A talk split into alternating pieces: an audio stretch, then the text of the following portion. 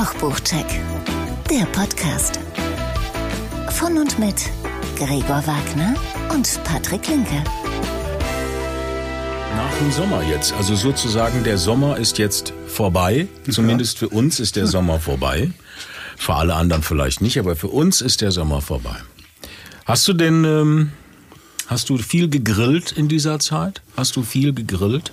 Nein, gar nicht. Gar nicht, ne? Ich bin kein Griller. Ich auch nicht. Verrückt. Ja. Da haben sich ja zwei gefunden. Ja. Warum bist du denn, weiß warum bist ich- du denn kein Griller? Weil ich äh, die Kontrolle in der Küche mag. Das ist der Grund. Ja. Du hast Ko- Kontrolle am Grill, wenn du das Ja, aber es möchtest. wird viel zu aufwendig. Was ist denn da aufwendig? Weißt Ja, du, das ist nämlich genau das, was mich nervt beim Grillen, dass das so schnell geht.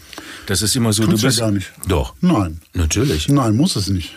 Ja, dann mache ich irgendwas falsch. Ja, indirektes ich, Grillen, Okay. ne? Ja. Indirektes Grillen. Was ja, ist natürlich, das? sowieso. Ja, nie über die Glut. Hm? Das meine ich nicht. Das meine ich nicht mit diesem. Das meine ich nicht mit diesem. Du hast mich da missverstanden. Es geht darum, dass wenn du zum Grillen eingeladen bist, kommen meistens erst die ganzen Salate und das Gedöns und Dips und Brot und ich weiß nicht was Schnick, Schnack, Schnuck am Tisch. Die Gastgeberin, Gastgeber verflitzen, verflitzen sich zum Grill und du haust dir schon den Bauch voll mit Brot? und mit Brot und allem möglichen. so, dann dann bist du eigentlich satt. Also ja. eigentlich ja, mit Kräuterquark und so einem Käse und irgendwann bist du satt und dann kommen diese Fleischberge. Es sind ja, oft Fleischberge. Ja. Also kommen riesen Teller. So, ich habe jetzt hier schon mal, wer will jetzt schon mal die Genau. Und Wurst? dann hast du dann äh, 30 Nacken und äh, 30 15 Nacken. Würstchen. So. Ja. Und dann bist du eigentlich durch. Du bist nach der ersten Wurst, denkst du schon, so. Und Ja, dann ich- ist das ich- vorbei. Und dann ist, und das ist, das nervt mich so. Und dann ist das Essen vorbei. Ja. Ende.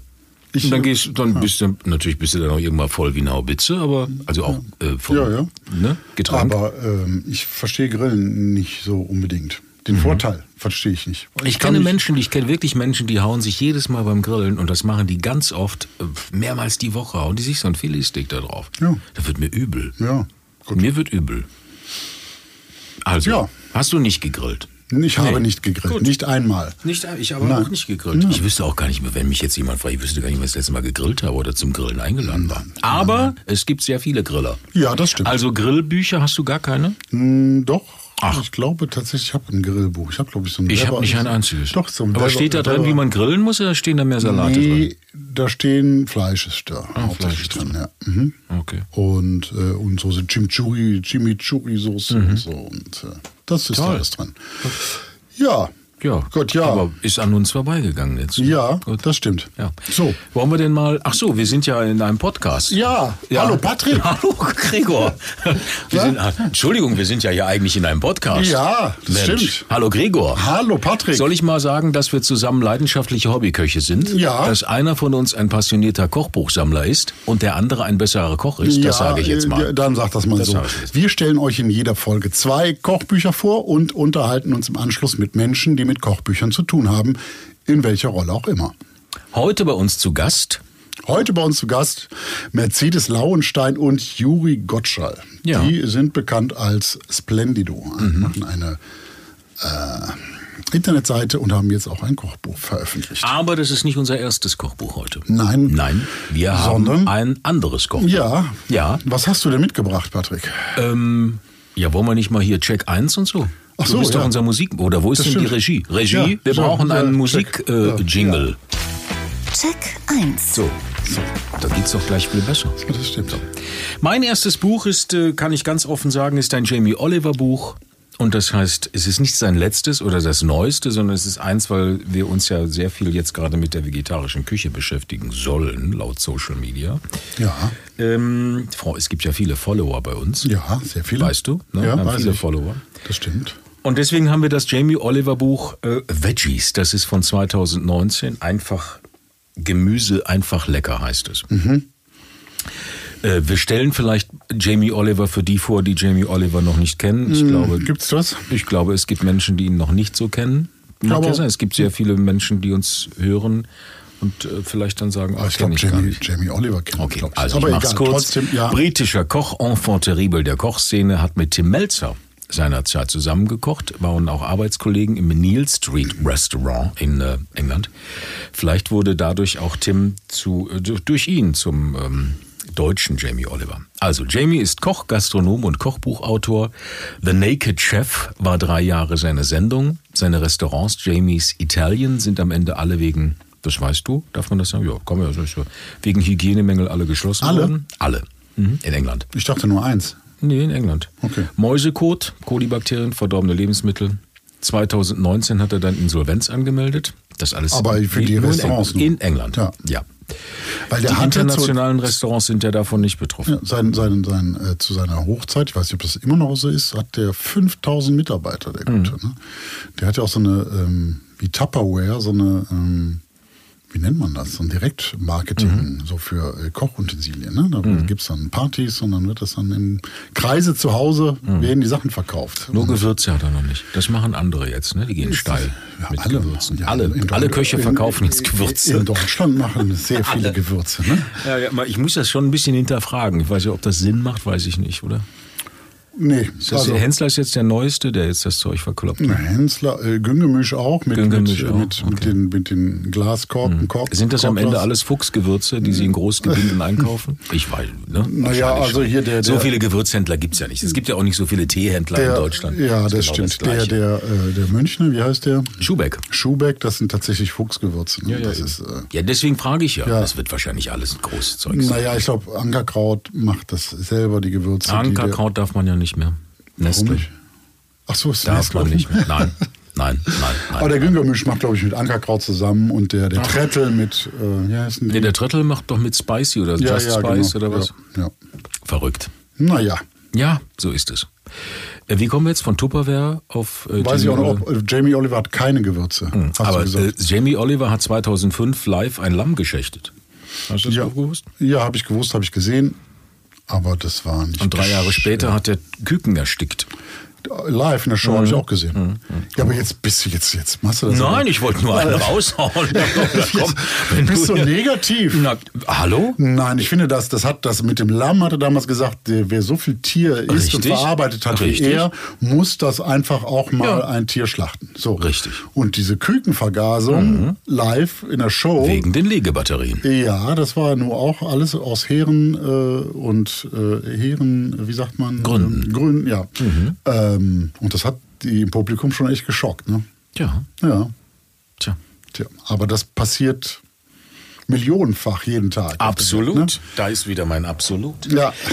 So ist es. Du sollst nicht so oft Ich soll nicht so sagen. oft absolut sagen, ja. Ich lasse lass mir noch ein neues Wort schicken Ja. für dieses. Ja, aber wenn ich zustimme, wenn ich dir zustimme mit deinen Aussagen oder da d'accord gehe, Ja. ich könnte ja auch Französisch, d'accord. Apropos d'accord, zur Vorbereitung auf dieser Sendung hast du mir gesagt, ein Wort darf ich heute nicht in den Mund nehmen. Ja, das stimmt. So, wie umschreiben wir es? Weiß ich nicht. Mal. Wie, wie wollen wir brauchen ein neues Wort für. Einmal darf ich sagen. Einmal darf ich sagen, ein neues Wort für Matsche. Aber da, sind wir doch noch. Doch, Da- das ja? ist genau mein Thema heute. Mein Okay. Thema, du hast in Vorbereitung auf diese Sendung, Ja. diese Aufzeichnung heute, nach der Sommerpause, hast du gesagt, das Wort Matsche nimmst du nicht in den Mund. Wir brauchen also, wir brauchen also ein neues Wort für Warum kommen wir gleich zu. Ja. Genau, warum kommen wir dazu? Aber wir brauchen ein neues Wort für Matsche. Vielleicht nennen wir es Marsch, Marsch, Marsch, Marsch, wie auch immer.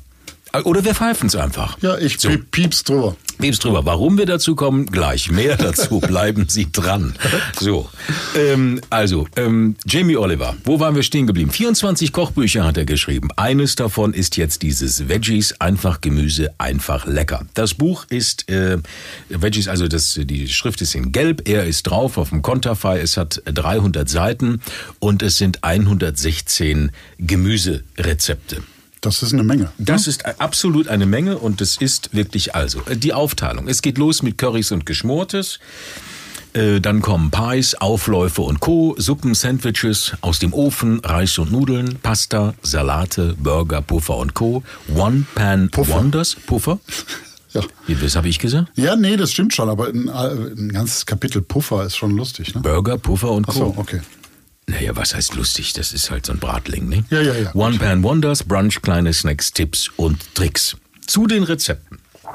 Es ist immer so, ähm, also wirklich gut gemacht. Es sind ähm, links sind die Zutaten drauf.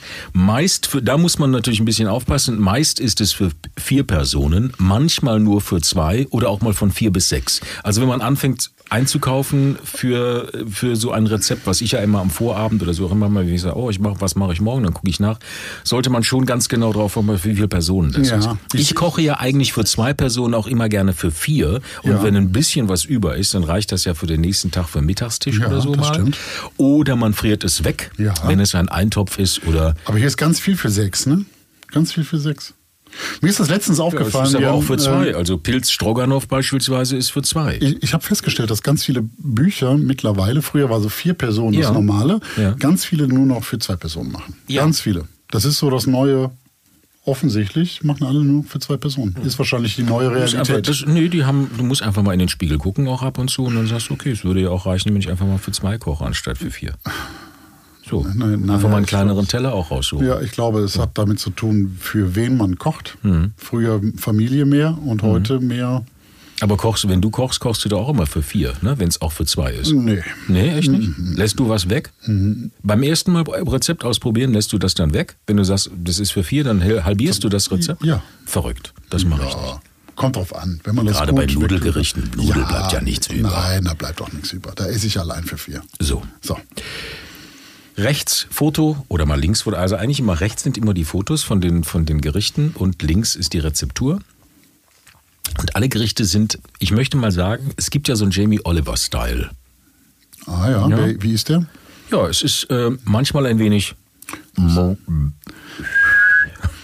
manchmal alles so ein bisschen unfertig, also so eine Gazpacho, aber eigentlich nie schön angerichtet. Also ich finde die Teller, Ja, die das Fotos, ja, es ist nie schön angerichtet, es ist mehr so hingeklatscht und immer so ein bisschen. Ach, jetzt. So. Das ist doch, das ist doch, äh, der macht doch immer so äh, Die ganz Teller sind- Schüsselservice, Ja, ja, so genau, in genau. der Mitte vom Tisch und Brett, Richtig. rustikales Brett. und da sind Hast du aber hier nicht. Hast du hier nicht. Nein, nein. Das sind alles Teller. Ja. Teller, Schüssel, Teller, Schüssel. Ähm, die sind alle immer ein bisschen größer oder mal auf einem Holzbrett, aber meistens sind es die gleichen Hintergründe. Es ist immer diese gleiche Marmorplatte, die da Ja, fotografiert wurde. ich habe ich hab das jetzt auch hier. Ja, so, ja, richtig Es zeigt- schön angerichtet ist das. Nein, ist es nicht. Nee. So, es sind immer, es sind immer, es gibt zwar ein One-Pan-Wonders, also eine, eine, eine Pfanne-Wunder, One-Pan-Wonder. Ja. So, aber eigentlich, eigentlich hat man das Gefühl, es ist alles immer in irgendeiner Pfanne so gemacht. Also Mhm. deswegen wundert mich, dass es da extra ein Kapitel gibt oder gab. So. Aber zum Geschmack. Ich habe verschiedene Sachen gemacht, also sind auch sehr äh, so, ja, äh, lecker. Ja. Blum, mein Blumen Tikka Masala beispielsweise auf Seite, was ist das, Seite 18. Ich habe mir das extra hier mal so rausgesucht. Ja. Habe ich gemacht. Es ist auch hier alles in einem Topf geschmort. Gewürze drin. Es sind also Gewürznelke, Kardamom, Zimt, Knoblauch. Also er spielt tatsächlich mit vielen Gewürzen, was auch gut ist. Davon ist aber am Ende immer, immer, darf ich jetzt nicht sagen, weil ich habe nicht alle Gerichte gemacht, aber ich habe viele gemacht. Es bleibt nicht viel hängen von diesen Gewürzen. Mhm. Es ist alles so ein fades Mundgefühl, weil alles immer mehr oder weniger eine große Masse ist. Okay. Das sieht man auf den Fotos auch immer. Es sind immer Töpfe, volle Ja. Teller, so. Ja. Schwierig auch, finde ich, also wenn man sich das anguckt, wir hatten ja mal einen Fotograf, der gesagt hat, na, immer Bowls, Bowls, Bowls, schwierig zu fotografieren. Ist hier meines, meines Erachtens nach auch so ein bisschen so, weil man immer sagt, naja, Ja, so ein Topf voll, äh, so ein Brötchen, Eintopf äh, wir, ja. oder so, so ein, ähm, ist schwer zu fotografieren. Ja. Schön, das stimmt. Äh, Gnadenlos guter Gumbo habe ich auch gemacht. Ist auch ein Topf voll, wobei hier, da sind Okraschoten dran. Ich finde, Okraschoten essen macht keinen Sinn. Deswegen habe ich die weggelassen. Naja. Es ist mehr so Glibber, mag ich nicht. Ja, okay. Isst du Okraschoten? Ja, Ich mag das nicht. ja. Das macht für mich keinen Sinn. Gut. Alles wieder in einen Topf, alles auch wieder, ne? So, One-Pan-Wonders. Ähm, sind äh, One-Pan-Wonders sind übrigens neun Seiten, obwohl das, wenn du die, das sind alles Töpfe. Dann gedämpfte chinesische Dumplings. Da machen meiner Meinung nach, äh, also die Dumplings sind sehr lecker, ähm, aber die Sides, also die Sachen, die er dazu macht, die Dips und so weiter, machen für mich keinen Sinn. Also klein geschnittene Frühlingszwiebel, einfach so trocken. Zu Dumplings ist ein bisschen drisch. Ja, das stimmt. Ist so ein bisschen wie Stroh. Ja. Sieht gut aus, ist äh, auch nicht schlimm, aber kann man nicht essen. Dann einfach nur gerösteter Sesam. Also das sieht man auf den Bildern. Da ist dann eine Schale gerösteter Sesam nebendran, Mhm. eine Limettenscheibe, Scheibe, Senf und Sojasauce ist nebendran. Das finde ich jetzt für so Dumplings, wo man sich viel Mühe gegeben hat, ein bisschen wenig. Ja. Ne? Okay. Aber ja, da machen ja eigentlich ein bisschen Soße irgendwie. Ein bisschen mehr Sinn. Ja gut, Ja, du hast ja. die Sojasauce. Ja, Ja. gut. Ähm, er verwendet viel Kürbis in seinen Rezepten, viel Kichererbse, Reis, Linsen, also viele Hülsenfrüchte, viele Pilze und Parmesan. Parmesan, das äh, Veggie. Ja, aber ist halt nicht. Ja, Ne? ist Muss man Lab drin, aufpassen. ne? Lab drin, muss man aufpassen. Sagt er aber auch selber in seinen Ja. Zwischennoten.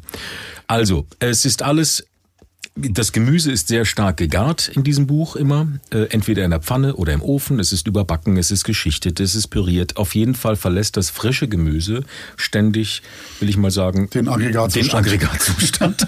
es ist keine, es ist keine, es ist eine Gemüseküche, auf jeden Ja. Fall.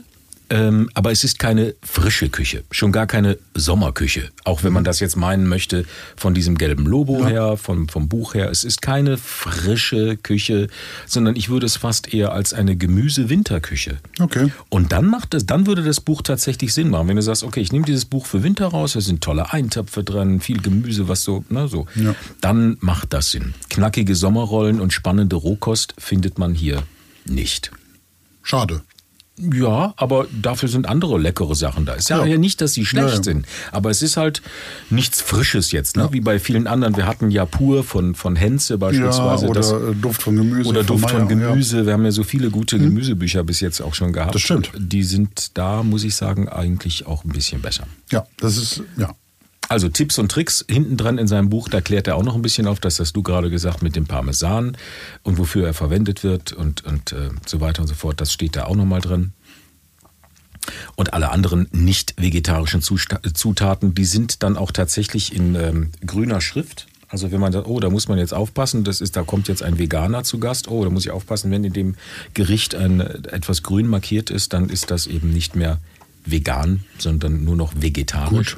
Gut. Aber das ist ja trotzdem für alle, die kein Fleisch essen wollen, ist das ja dann Mhm. Ja. okay. Super. Und bei Tipps und Tricks noch hinten drauf, das fand ich so ein bisschen, also das, also die letzten Seiten sind eigentlich das, äh, wie ernährt man sich ausgewogen, reichlich Wasser trinken und so, das finde ich ja, jetzt so ein bisschen, ja. das ist oft so ein bisschen platt. ja. So nach dem Motto, ich habe nur ein paar Seiten, die muss ich noch füllen. Das ist ja eh jetzt im, im, im Rahmen dieses Podcastes habe ich ja angefangen, mich wirklich mit den Texten in Kochbüchern auseinanderzusetzen. Das Mhm. Ich auch. Ist, Ist ja, spannend, ne? Naja, mal so, Doch, mal so. das ja, aber das ist, die meisten sind verzichtbar, ne? leider. Ja, ja, ich sag, es ist, es ist bla. Ja, es ja. ist viel bla. Mm, Leider ja. Ja, Ne? es ist viel bla. Ja. Gut, also, das Verrückte, die Rezepte machen Spaß. Also das Gut. ist ein, ein Buch, was wirklich Spaß macht. Aber das mit ist doch diesen. Gemüsedingern, weil ähm, weil tatsächlich man auf eine kleine, Gemü ich sag mal, eine kleine Gemüseentdeckungsreise gehen kann, weil da so ein paar ja. Sachen drin sind, die auch optisch sehr schön aussehen und auch geschmacklich mal auf eine, in eine andere Richtung gehen. Okay. Ähm, das klingt ja schon viel versöhnlicher als gerade. Ja, ich möchte dieses Buch auch nicht verteufeln. Ich habe Okay. dieses Buch zu Hause stehen. Ich nehme das immer mal wieder raus. Es gibt Okay. so ein paar, zwei, drei, vier Dinge, die man immer wieder machen kann, wenn man Okay. sagt, so schnelle Gemüseküche. Weil ich ja, wie du weißt, von Montag bis Freitag bin ich ja tatsächlich vegetarisch. Ja. Und ähm, dann macht das Sinn. Dann macht das Sinn. Dann ist das auch ein schönes Buch und es ist äh, gut. Und es ist einfach nach, nachvollziehbar. Und wir vergeben Trotz, ja, wir vergeben Kochpots, da Ja. wollte ich jetzt auch gerade zu kommen. Ähm, ja maximal zehn. ja, Und? ja, also ich tue mich so ein bisschen schwer. Also es ist versöhnlich, sagtest du gerade. Ja, und dafür, dass du das öfter mal rausnimmst und, da, und in deinem Standardregal steht, bin ich jetzt gespannt. Wo steht eigentlich mein Standardregal? Überhaupt mal zu den Kochpots. Ja, Ich, ich wollte mal, Sag doch mal. ja, ich wollte mal überhaupt mal sagen, wie denn so die Bewertung ist. Ne? Vielleicht, ob du da so d'accord. Wir geben ja bis zu zehn Kochpots. Das ist richtig. Wir haben noch nicht einmal zehn vergeben. Nein, und auch ob das passieren wird, Doch. ne, vielleicht. Mhm. Aber das wäre dann wirklich ein Buch ohne, ohne Fehl, ohne Tadel, ohne Mhm. Makel, was wir Ja, obwohl man kann ja den. Ob das passiert, weiß ich nicht. Aber ich muss mal so sagen, also für mich ist eine, eine äh, äh, 9 oder 8 eine 1. Ne? Das ist schon großartig. Ne? Eine 7 ist eine 2, Ja. das Schulnoten. Eine 6 ist eine 3. Ja. Ne? Eine 5 eine 4. Ja. Ne?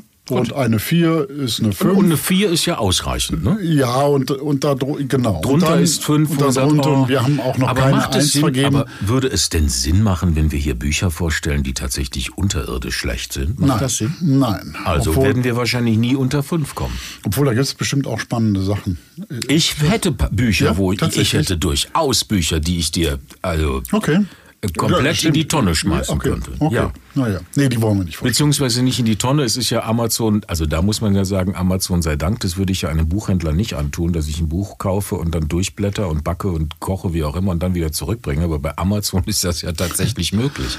ähm, da habe ich das auch schon des Öfteren gemacht, wo ich gesagt habe, also Kinder, ist das, darf ich ja jetzt nicht sagen, welches Buch das ist. Nee. Ist auch von einem Koch, wo ich sage, boah, Kinder. Ja, doch, sag doch mal. Nein, das sage ich jetzt nicht. Ach so. Das machen wir nicht, Okay. oder? Oder vielleicht machen wir es irgendwann. Also, jetzt Reizt nur mich mal, nicht. Ja. nur mal Ja. Mhm. als kleiner Exkurs, was hat es denn überhaupt mit diesen Kochpots auf sich? Ne? Das Also, finde ich auch eine gute Sache, dass Ne? du das mal gesagt hast. ja, also, also die, die, die alles 8, 9, 10 ist absolute äh, Kaufempfehlung. Ne? So. Und 7 ist auch super. Ja. Und fünf kann man sich ja überlegen, ob man Ja, will. genau. Genau. Genau. Und fünf ist ausreichend. Ja. Und ich würde Jamie Oliver für Veggies gebe ich tatsächlich eine fünf. Das ist ausreichend. Ja, okay. Ja, aber, aber es steht da in, seinem, in deinem Regal. Es und steht bei mir, ja, bei mir in meinem. Regal steht auch äh, Ja, gut.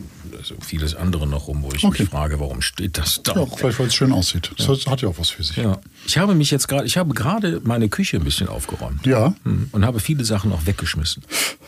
Oh, das Was ist aber du? nicht nachhaltig. Schnappatmung? Ja. Wieso nicht artig? Nach. Nachhaltig?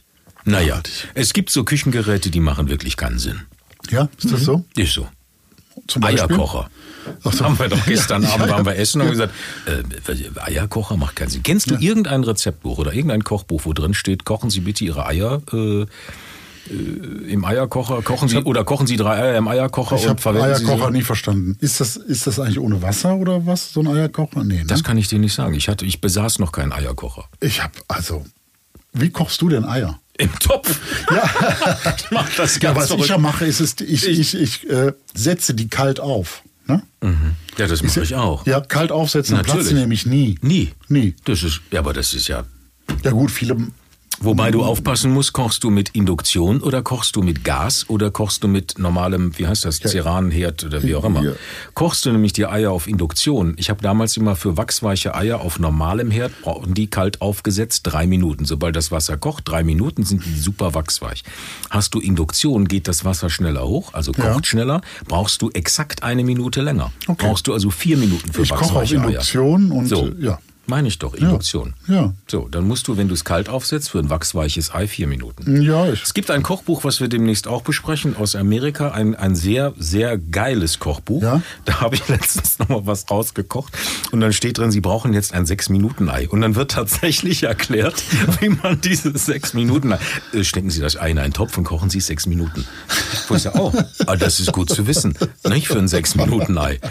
Ist tatsächlich, kann ich dir zeigen, ist sehr witzig gewesen. Ich Okay. weiß nicht, ob das witzig von denen gedacht war oder ob das ein. Übersetzungsfehler ist, aber wie auch immer. Aber das Ding ist von einem Drei-Sterne-Koch, ne? Der Okay. schreibt dann also, wie man ein Sechs-Minuten-Ei macht. okay. So, aber äh, haben wir die Kochpots jetzt vergeben für Ja, Veggies? du hast fünf gesagt. Ausreichend. Fünf. Reicht. Fünf. Mhm, fünf. Gut. Ja, mehr Da gibt's wir dann. Es wird auch nicht mehr, Gregor. Nein, okay. Es wird Gut. nicht mehr. Das ist ja dein, musst du mit Ja, ich muss, so. damit, musst du mit umgehen. so, ich habe auch ein Buch mitgebracht. Ach, ich finde das toll. Ja, ne? das, das ist doch Sinn und Zweck Ja, erfüllt. und Check 2.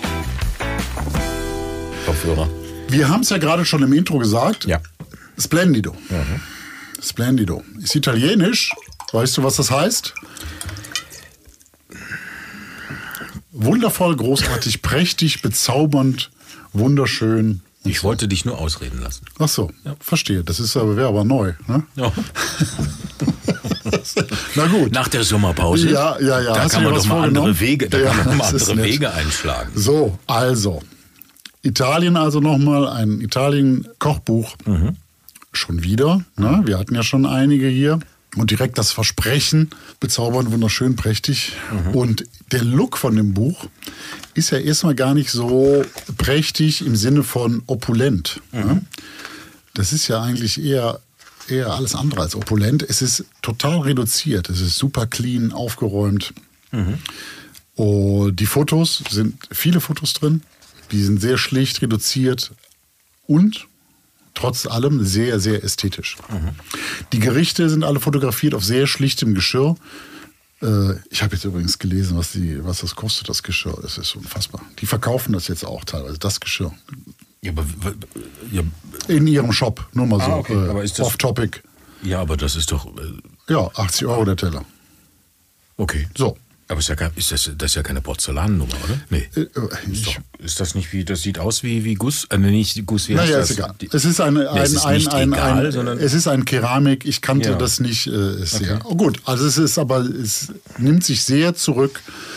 Ähm, das Geschirr ist sehr schlicht und nimmt sich nicht allzu wichtig. Mhm. Keine Deko dabei.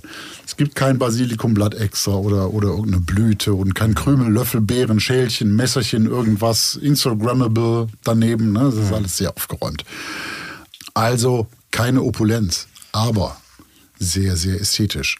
Es sind äh, auch viele Mutfotos dabei aus Italien. Ähm, toll beobachtete Motive, allerdings keine Personen, sondern das sind mehr so äh, Blumenstände, Gassen, Strände, Parkplätze, eine Gemüsekiste, aufgehängte Wäsche oder trockenes Gras am Straßenrand. Alles menschenleer. Zusammen mit so einer Farbigkeit, so, das ist so ein bisschen blass, ein bisschen entsättigt. Er hat so ein bisschen was von 70ern, die Mutfotos. Ich weiß gar nicht warum. Ne? Aber tolle Fotos, die endlich mal so Emotionen erzeugen. Ich finde das, ähm, die machen zumindest mit mir was. Mir gefallen die sehr, sehr gut. Das sind auch 130 Fotografien drin, tatsächlich, und 90 Rezepte.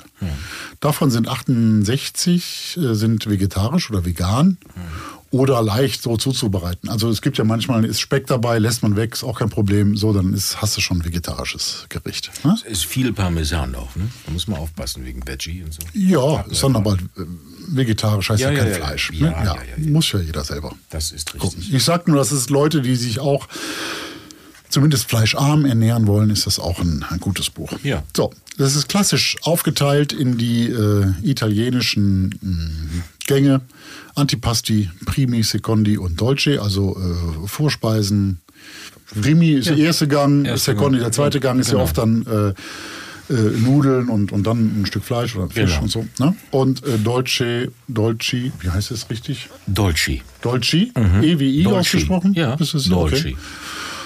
Ist halt Süßes. Ne? Wobei ich sogar fast glaube, ähm, m- muss mich jetzt jemand korrigieren, aber ich glaube, dass die, weil wir, wo wir mal auf Sardinien waren, dann hieß es so, jetzt gibt es Dolci. Ähm, Vielleicht ist das aber auch nur gedacht- Slang. Ja, weiß ich, das weiß ich eben nicht. Naja, wir gab- können soll- kein Italienisch, es sei uns verziehen. Nein, ne? nein, nein, so. wir können ganz gut Spanisch und Französisch, aber das. Aber ähm, was ich sagen wollte, dann, die haben, ich weiß jetzt nicht, ob das die Mehrzahl ist oder die Einzahl, aber sie haben so. gesagt, jetzt gibt es Dolci, aber es gab dann äh, äh, gebackenen Mozzarella in so einem Teig-Ding mit Honig drüber. Okay. Das war das äh, sardische, das essen die Sarden sehr viel. Mozzarella Gut, wie auch immer, es sei Ja. mir meine äh, schlechte Aussprache verziehen. Ja. Sind viele Klassiker dabei, wie äh, Penne al Arabiata oder eine äh, Sabayone. Mhm. Äh, auch vieles sehr Schlichtes, wie äh, Tagliata äh, di Manzo mit Balsamico, Traditionale. Das ist ein aufgeschnittenes Entrecote, einfach mit, äh, mit gutem Balsamico Mhm. drüber geträufelt. Und da ist auch mal, äh, ja, ein paar Sachen sind ein bisschen aufwendiger. Äh, Porchetta ist so ein Schweinerollbraten. Immer aber die exzellenten Produkte im Fokus. Ne? Das ist den, den beiden sehr wichtig. Auf die beiden komme ich gleich nochmal näher zu sprechen. Ähm, zu den Rezepten, da, da geht es eigentlich um die inhaltliche Besonderheit dieses Kochbuchs. Es gibt nämlich keinerlei Mengenangaben, bis auf ganz wenige Ausnahmen. Zum Beispiel hier in der Patisserie, da kann man da sehr schwer darauf verzichten, auf Das Mengenangabe. Richtig. Ähm, aber ganz toll, beschriebene Beschrei äh, ganz toll geschriebene Beschreibungen und Herangehensweisen, Tipps und Hintergrundinfos. Das ist äh, ein großer Schritt weg vom Diktat des Rezepts hin zum selbstbestimmten Realisieren eines Gerichts. Ne? Dass man auch mal ein bisschen kreativer und das mag ich lieber, das mag ich nicht so gern, einfach ausprobieren und dadurch lernen. Das ist ungewöhnlich, aber gut. Und mit ein bisschen Kocherfahrung und kulinarischem Bauchgefühl ist das auch wunderbar zu machen. Das ist auch so, dass es früher auch in den Rezepten, gerade in alten italienischen, stand hier bei den Nonnas, stand immer äh, als Mengenangabe quanto basta, so viel wie nötig. Mhm. Hm? Und das wird hier auch so Ja, ja. gefeiert. Ne? Das gibt's im, im, Moment gibt es immer mehr Bücher, die Abs- das ja, ja. machen. Ne? Das ist so ein Absolut bisschen. sagen. Ja, Warum hab ich- nein, ich hab so eine Sperre Ja, gerade. Ich kann es. Ich kann's, äh, Nein, das ist tatsächlich so, dass das viele machen. Ja. Ähm, aber die haben damit angefangen tatsächlich. Die gibt's jetzt schon seit. Äh, du musst dann halt 2015. lesen. Also du musst dann tatsächlich dieses Ding dann auch lesen. Du kannst nicht einfach so drüber fliegen, wie bei diesen Mengendingern, was man Ja. sonst hat, sondern du musst es lesen. Funktioniert aber ganz gut. Das machen die auf ihrer Internetseite ja genau. Genau, das machen die da ja, Ja. schon auch seit äh, 2015. Das Genau. heißt, die machen das schon äh, ja. sehr, sehr Und lange. da sind ja noch viel mehr Rezepte. Das stimmt. So. Ja, das stimmt. Damit habe ich angefangen. Die Okay. Melanzane von der, von der Internetseite, die ich da Mhm. gemacht habe, ist in dem Buch leider nicht drin, aber dafür sind ganz andere drin. Ja. Da ist das mit Zucchini drin und so weiter Genau. und so fort. Aber das ist schon spannend und es macht Sinn und es funktioniert ja auch. Ja, funktioniert auch. Und es hat, es gibt auch Tipps bei denen, also die schreiben ja auch Tipps dann rein, die, wo, man- wo man sich selber hinterfragen muss, warum habe ich das die ganze Zeit falsch gemacht. Mhm. Ja. Ich habe auch äh, natürlich, wie bei allen Büchern, mehrere Sachen draus gekocht. Ja. Ne? Ich habe die Parmigiana mit äh, Zucchini gemacht. Die war normalerweise wird die mit Auberginen gemacht. Mhm. Ja. Das war großartig, super Ja, ja, ja. äh, total ihr, da musst du nur aufpassen, dass du eben nicht zu viel Tomatenpassata nimmst, sonst wird es nämlich eine Matschepampe. Ja, ja, Hm. das stimmt. Die Tagliata äh, di Manzo mit Balsamico, gerade schon erwähnt, das ist äh, einfach nur das Entrecote aufgeschnitten. Da geben die ihren Tipps, wie die Kern, Kerntemperatur sein soll. Ne? Das ist, äh, ja, das reicht ja auch. Ne? Mhm. Ja, Frigola Sarda äh, Pomodoro, hab ich auch gemacht. Ah, ja, das wollte ich gerade sagen. Total lecker. Ja. Super. Also, das funktioniert alles und wie gesagt, mit ein bisschen Kocherfahrung kann man das sehr gut bewerkstelligen. So. Mhm. Und es ist ja auch, möchte ich mal sagen, du hast das äh, Coffee Table Book mäßig ist das, ne? Ja, Wenn das, das irgendwo steht oder liegt, das ist schon so ein Hingucker, das ja, Buch, ne? Das ist ein schönes Bilderbuch. Mhm. Weil auch jetzt mal um äh, Autorinnen und Autor, Mhm. wie schon gesagt, die machen seit äh, 2015 ihr gemeinsames Online-Kochmagazin, äh, Splendido heißt es. Mhm. Ne? Ähm, sie, Mercedes Lauenstein, ist freie Schriftstellerin und Journalistin Mhm. und ihr Partner Juri Gottschall ist Fotograf. Und der hat auch Und- die Fotos gemacht. Ja, von ihm sind die Fotos, genau. Äh, Beide leben in München und abwechselnd auch in der Lombardei in Italien. Und haben, wie gesagt, das Online-Magazin gegründet 2015 mit vielen Texten, viele Rezepte. Und äh, mittlerweile haben die auch einen schönen Online-Shop. Ne? Mit sehr guten italienischen Produkten und die haben auch so, so Merchandise, so T-Shirts Ja, ja, und äh, seit Jahren hängt ihr Kalender bei mir in der Küche. Mhm. Aber das erzählen die uns auch alles gleich noch selbst, ne? Weil Ja, das war ein sehr schönes und es war ein sehr langes Gespräch, aber es war halt auch schön. Ja, Ne? Das, das ist, wenn das einfach so ist, dass, dann, dass, dass man sich verplappert, dann ist das so. genau, die sind wirklich leidenschaftlich für, äh, für gerade italienisches Essen. Ja. Ne? Noch ganz kurz, ähm, ich gebe an Pötten, ne? wir haben es ja kurz erwähnt, Kochbots, ich, ja. nehme, ich gebe diesem Buch neun von zehn Pötten. Das ist ein, Das ist aber ein Knaller. ja, ist es auch. Ein Must, Mhm. Must have. Das heißt, dieses Buch, ähm, was kostet es? Weißt du das auswendig? Was Nee, weiß kostet? ich nicht. Weiß ich nicht auswendig. Aber es wird so 29, 39 oder Moment, sowas. ich habe ja Internet hier. Ne? Ja, du hast Internet hier. Nein, aber ich meine, es ist. Ähm, ich habe Es kennengelernt tatsächlich erst durch die Internetseite und habe dann ähm, da verschiedene Sachen gekocht und fand das immer ganz, ganz großartig. Auch Ja. die Art und Weise mit den Bildern. Es ist wirklich eine sehr reduzierte Bildersprache. Auch die Rezepte sind ja sehr reduziert. Ne? Es geht ja. Ja. gar nicht um viele Zutaten. Nee. Einfach zu machen. Und wenn man dann sieht, wie es auf dem Teller angerichtet ist, wie einfach und schön. Es sind ja auch noch schöne Sachen. Das sieht ja alles ganz großartig aus. Mhm. Und das ist ja auch, es kostet übrigens 30 Euro. Das Na Buch, also, ne? Und bitte. das ist, das, Das, ist, kann man doch mal ausgeben. das ist es wert. So. Und äh, das ist ja auch, äh, äh, das ist ja das Gegenmodell zu gerade der Küche, wo du gerade sagtest, wo Jamie Oliver so Ja. viele Gewürze reinpackt. ja. Ne? Von denen du am Schluss nichts mehr hast. Ja, so. genau. Ähm, das ist in der, in der italienischen traditionellen Küche ja ganz anders. Ne? Das ist Wie wir richtig. auch schon damals, Ja, von, ja. was der ähm, Claudio del Principe gesagt hatte. Dass die Italiener ent- entweder Zwiebel oder Knoblauch, ne? also entscheidet sich Aber ganz ehrlich, in der italienischen Rosmarin Küche. Ja, oder Thymian ne? oder nicht, Salbei. Nicht, nicht So. zusammen. Deswegen sagt er, was soll eine italienische Kräutermischung? Ja. Ne? Da ist alles drin. äh, Heißt das was- eigentlich Oregano oder Oregano? Was sagst du? Das weiß ich, müsste man mal vielleicht einen professionellen Sprecher fragen. Ja, haben wir einen da? Nee. Gut, dann, ich frag dich ja. Du bist doch ein Honk, echt. Jetzt stelle ich mal eine intelligente Frage, da müssten wir mal einen Sprecher fragen. Ja, haben wir denn einen da? Hallo Regie, haben Nein. wir denn einen? Nein, haben Nein, wir gerade nicht nicht. da. Nein. Ich würde ja immer Oregano sagen. In der Küche, wenn man sich anschreit, sagen wahrscheinlich alle Oregano, ne?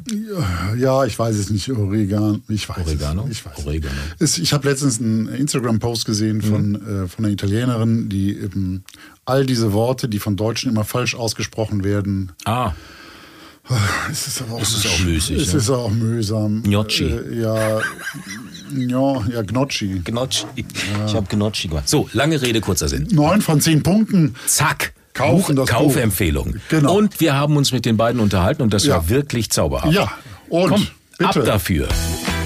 Das Interview. Absolut. Ja, gerne. Also, vielleicht mögt ihr erstmal ein bisschen erzählen über das Magazin, wie es dazu kam. Das ist ein Online-Magazin ähm, und das habt ihr 2015 gegründet, glaube ich. Vielleicht erzählt ihr mal, wie es dazu kam, wie, wie so kurz ein Abriss, wie es zu. Wie heißt es eigentlich? Splendido, oder Splendido? Splendido. Splendido. Splendido. Splendido. Die meisten Gut. sagen Splendido im, im, im deutschen Sprachbereich, und, äh, aber es heißt Splendido eigentlich. Ja. Genau. Okay. Genau. Und ja, also so richtig zu dem Splendido, das man heute auch online sieht, kam es eigentlich erst 2017. Vorher war es, vorher fing Juri an, über seine tägliche Küchenpraxis zu schreiben, eigentlich eher in Blogform. Und ich weiß noch, wir haben uns gemeinsam eigentlich drüber unterhalten und ich habe immer gesagt, mach's, mach's, mach's. Und Juri hat gesagt, ja, willst du nicht mitmachen, weil uns unsere Leidenschaft für Essen uns natürlich seit Anbeginn ähm, miteinander beschäftigt. Und ich habe immer gesagt, ja, aber ja, ich weiß nicht. Und dann hatte ich irgendwie damals so viele andere Sachen zu tun. Und Juri hat dann angefangen und dann war ich natürlich irgendwie an Tag fünf schon total neidisch und dachte, boah, es sieht so gut aus, er macht es so schön, das ist so toll, ich will auch jetzt mitmachen. Und dann habe ich mich eigentlich eingeklinkt. Und dann äh, lief das so eine Weile und dann haben wir eigentlich angefangen zu überlegen, dass es eigentlich schön wäre, das irgendwann mal hauptberuflich zu machen und nicht nur nebenbei. Also wir haben damals äh, beide bei der, ähm, hauptsächlich für die Süddeutsche Zeitung gearbeitet, Juri hauptsächlich als Fotograf, ich als Autorin, frei. Und wir haben immer eigentlich davon geträumt, irgendwann gemeinsam, weil wir auch gemerkt haben, wir können einfach so gut zusammenarbeiten, gemeinsam irgendwas Eigenes zu haben. Und plötzlich dachten wir, ja, das könnte es ja eigentlich sein. Und dann, äh, ja, und dann haben wir gedacht, okay, vielleicht, ähm, weil wir gemerkt haben, auch so dieses italienische Küchenprinzip, die vielen Reisen nach und durch Italien prägen halt schon sehr unsere Küchenpraxis, diese Liebe zu den guten Produkten einfach. Und dann haben wir gedacht, gut, dann machen wir das, dann ist das vielleicht sinnvoll, das eigentlich wirklich darauf auch zu fokussieren und zu sagen, nicht von allem so ein bisschen und nichts richtig, sondern dann so das richtig gut und Genau, und wir sind auch sehr, sehr viel eben durch Italien gereist und haben dann uns diese Expertise auch einfach zugetraut, weil wir gemerkt haben, wir verstehen schon doch sehr, wie dort gekocht wird und erzählen dann auch keinen Scheiß. Ja, und es ist halt auch einfach authentisch so, weil das ist halt wirklich so, wie wir essen oder wie wir, wie wir uns ernähren oder wie wir kochen und wie wir einkaufen. Das ist jetzt nicht, wir machen jetzt nicht für das Magazin was anderes, als Ja. was wir zu Hause in der Küche machen, so, Ja. sondern das ist eigentlich schon all das, all das, was da stattfindet, wird von uns auch täglich gegessen. So. Okay. Ich folge euch schon eine, eine ganze Weile und ich, ist mir auch früher äh, aufgefallen, wie, also erstmal toll gestaltet die Seite, war super. Sie machte nur so einen sehr unkommerziellen Eindruck und, ähm, und ihr habt sehr, sehr viel Herzblut und Leidenschaft da drin. Das sieht man von der Gestaltung, von den Texten. Das ist ja eine Menge, Menge, Menge Arbeit. Wie, wie, ähm, wie finanziert ihr das Ganze? ja, das Also jetzt äh, mittlerweile gibt es ja ein bisschen Geschirrtücher und Kalender und... und Es gibt äh, einen Shop seit einigen Jahren, damit haben wir tatsächlich während, während der Corona-Zeit eigentlich angefangen, so ein bisschen, so ein bisschen fast zufällig, also äh, ja, also eigentlich so, dass wir unseren, weil wir unseren Fans sozusagen Fanmaterial zur Verfügung stellen wollten. Aber witzigerweise hat es auch andersrum funktioniert ganz gut, dass Leute, die eigentlich nur das Fanmaterial haben wollten oder diese T-Shirts haben wollten oder sowas, dann dadurch das Magazin kennengelernt haben. Und wir haben gemerkt, dass das in beide Richtungen wahnsinnig gut funktioniert und uns auch eine riesige neue Leserschaft mhm. bringt. Und deshalb ist dieser Shop halt tatsächlich zu einem zweiten Standbein geworden. Und wir fangen halt jetzt auch an, da Lebensmittel zu verkaufen. Und wir machen jedes Jahr diesen Kalender, der sehr gut läuft. Jetzt haben wir das Buch, was wir dort auch verkaufen. Und diese Geschichten mit den T-Shirts und so weiter, was am Anfang ganz lustig war, das ist eigentlich fast so ein bisschen so in, hinter, in den Hintergrund geraten, so allmählich. Und sonst ähm, verkaufen wir noch manchmal Inhalte aus dem, aus dem Magazin, auch, auch an andere, an, an Zeitungen und so weiter. Das ist, noch so ein, noch, wo immer mal Anfragen kommen und wir haben auch so ein paar feste, feste äh, Kooperationen sozusagen und eben der Shop im Moment. So, so, läuft, ja, so und, läuft es im Moment. Und wir schreiben natürlich, also manchmal sind es dann so Sachen, dass wir für Magazine als Splendido agieren und für diese Kolumnen schreiben oder so, aber äh, manchmal auch ist es auch immer noch so, dass wir eben einfach als freie Journalisten dann essensbezogene Geschichten verkaufen genau. an Magazine. Und es ist noch so ein bisschen, also es ist, ähm, ich würde sagen, wirklich sagen, seit, seit Corona ist es schon ein das Hauptstandbein von uns. Durch, der Shop läuft wirklich sehr gut. Also gerade eben auch dieser Kalender, der ist, der ist einfach immer ein riesen, ein riesen, riesen Einkommen für uns.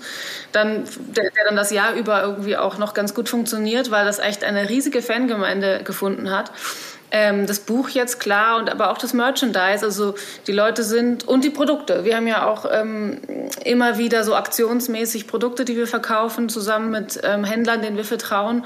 Und das sind schon Sachen, wo die Leute sehr drauf einsteigen. Und durch diesen wöchentlichen Newsletter, den wir haben, der mittlerweile eine riesige Leserschaft hat, ähm, ist es ganz rentabel geworden und das ist echt sehr schön. Also auch wenn wir immer noch zusteuern, teilweise durch unsere freie Arbeit, aber ähm, das hat sich wirklich eigentlich, muss man sagen, ein bisschen auch dank Corona und dieser ganzen aufkeimenden Leidenschaft der Leute in der Notgedrungenen, sehr viel zu kochen und sich sehr viel für Einkaufen zu interessieren, weil man nirgends mehr essen gehen kann, ähm, hat sich das irgendwie echt sehr schön etabliert. Und das ist ein riesiges Glück für uns, weil dieser unkonventionelle Anschein, den die Seite macht. Der ist schon auch gewollt. Der ist, der, weil das war von, von, Anfang an unser Riesenkonflikt, dass wir ges gesagt haben, wir wollen zwar, dass das hauptberuflich wird, aber wir wollen auf gar keinen Fall so Blogger, also nicht despektierlich gemeint, aber für uns, die so auch wirklich aus dem irgendwie einigermaßen Journalismus kommen, wo man doch noch ein nicht jetzt die ganze Zeit Content Marketing machen will oder eigentlich so eine Art PR-Maschine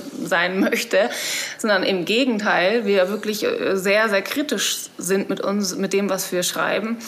Ähm, ja, war, war das einfach ein Riesenkonflikt, weil wir halt gemerkt haben, es gibt halt nicht mehr einfach nur ein Werbebanner verkaufen und dann schön seine unabhängigen Inhalte machen, sondern ja, man, es ist sehr verlockend und sehr gefährlich, dass man halt dann anfängt, nur noch Links zu verkaufen oder irgendwelche komischen C&A-Unterhosen zu bewerben unter dem Deckmantel von irgendeinem Spaghetti-Gericht. Und das wollten wir halt auf gar keinen Fall.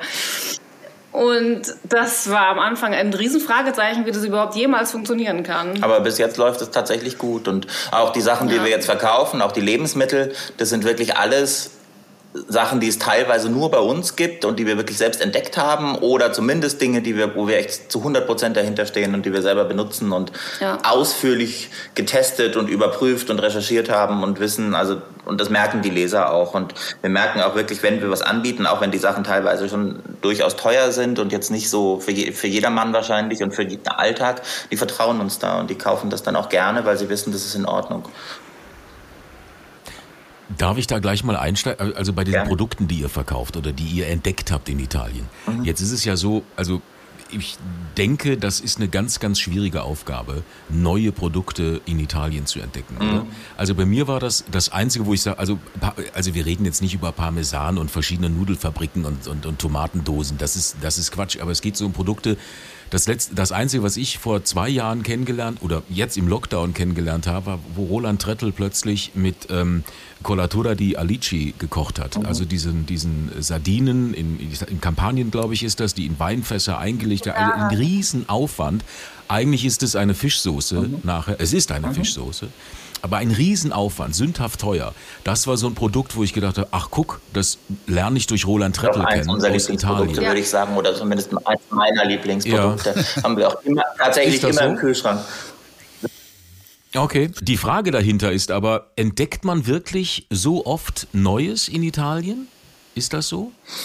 Naja, gut, man muss vielleicht wissen, also man muss vielleicht, kommt ein bisschen darauf an, was man sozusagen für Vorkenntnisse hat, was dann neu für einen ist. Ja, das glaube ich auch. Collat Frage. In Italien ist Collatura di Alici, glaube ich, ein absolutes äh, Standardprodukt oder zumindest Mhm. kennen es sehr, sehr, sehr viele Menschen und hier wahrscheinlich kennen es tatsächlich noch nicht so viele. Wobei Nee, überhaupt nicht. Hätte, Also ich meine, guck mal auf den Preis. Relativ viele kennen. Ja, ja. Guck auf den Preis, das können nicht viele können. Das liegt in, in Feinkostmärkten irgendwie ganz hinten und dann ist das eine kleine, eine kleine Flasche mit Pipette, wo Ja. man denkt, oh, was mache ich denn da? Aber man braucht auch nicht viel davon, muss man sagen. Ähm, aber es, auch da gibt es Unterschiede übrigens. Da gibt's auch, die gibt es auch von bis im, im Preis, äh, die Collatura. Und da gibt es auch äh, wirklich wahnsinnig gute und eher Mhm. welche, um die man vielleicht einen Bogen machen sollte, die eher mit dem Namen äh, äh, versuchen zu punkten und nicht mit dem Inhalt. Ja, ist ja aber bei Trüffel nein, das Gleiche. Ja, ja.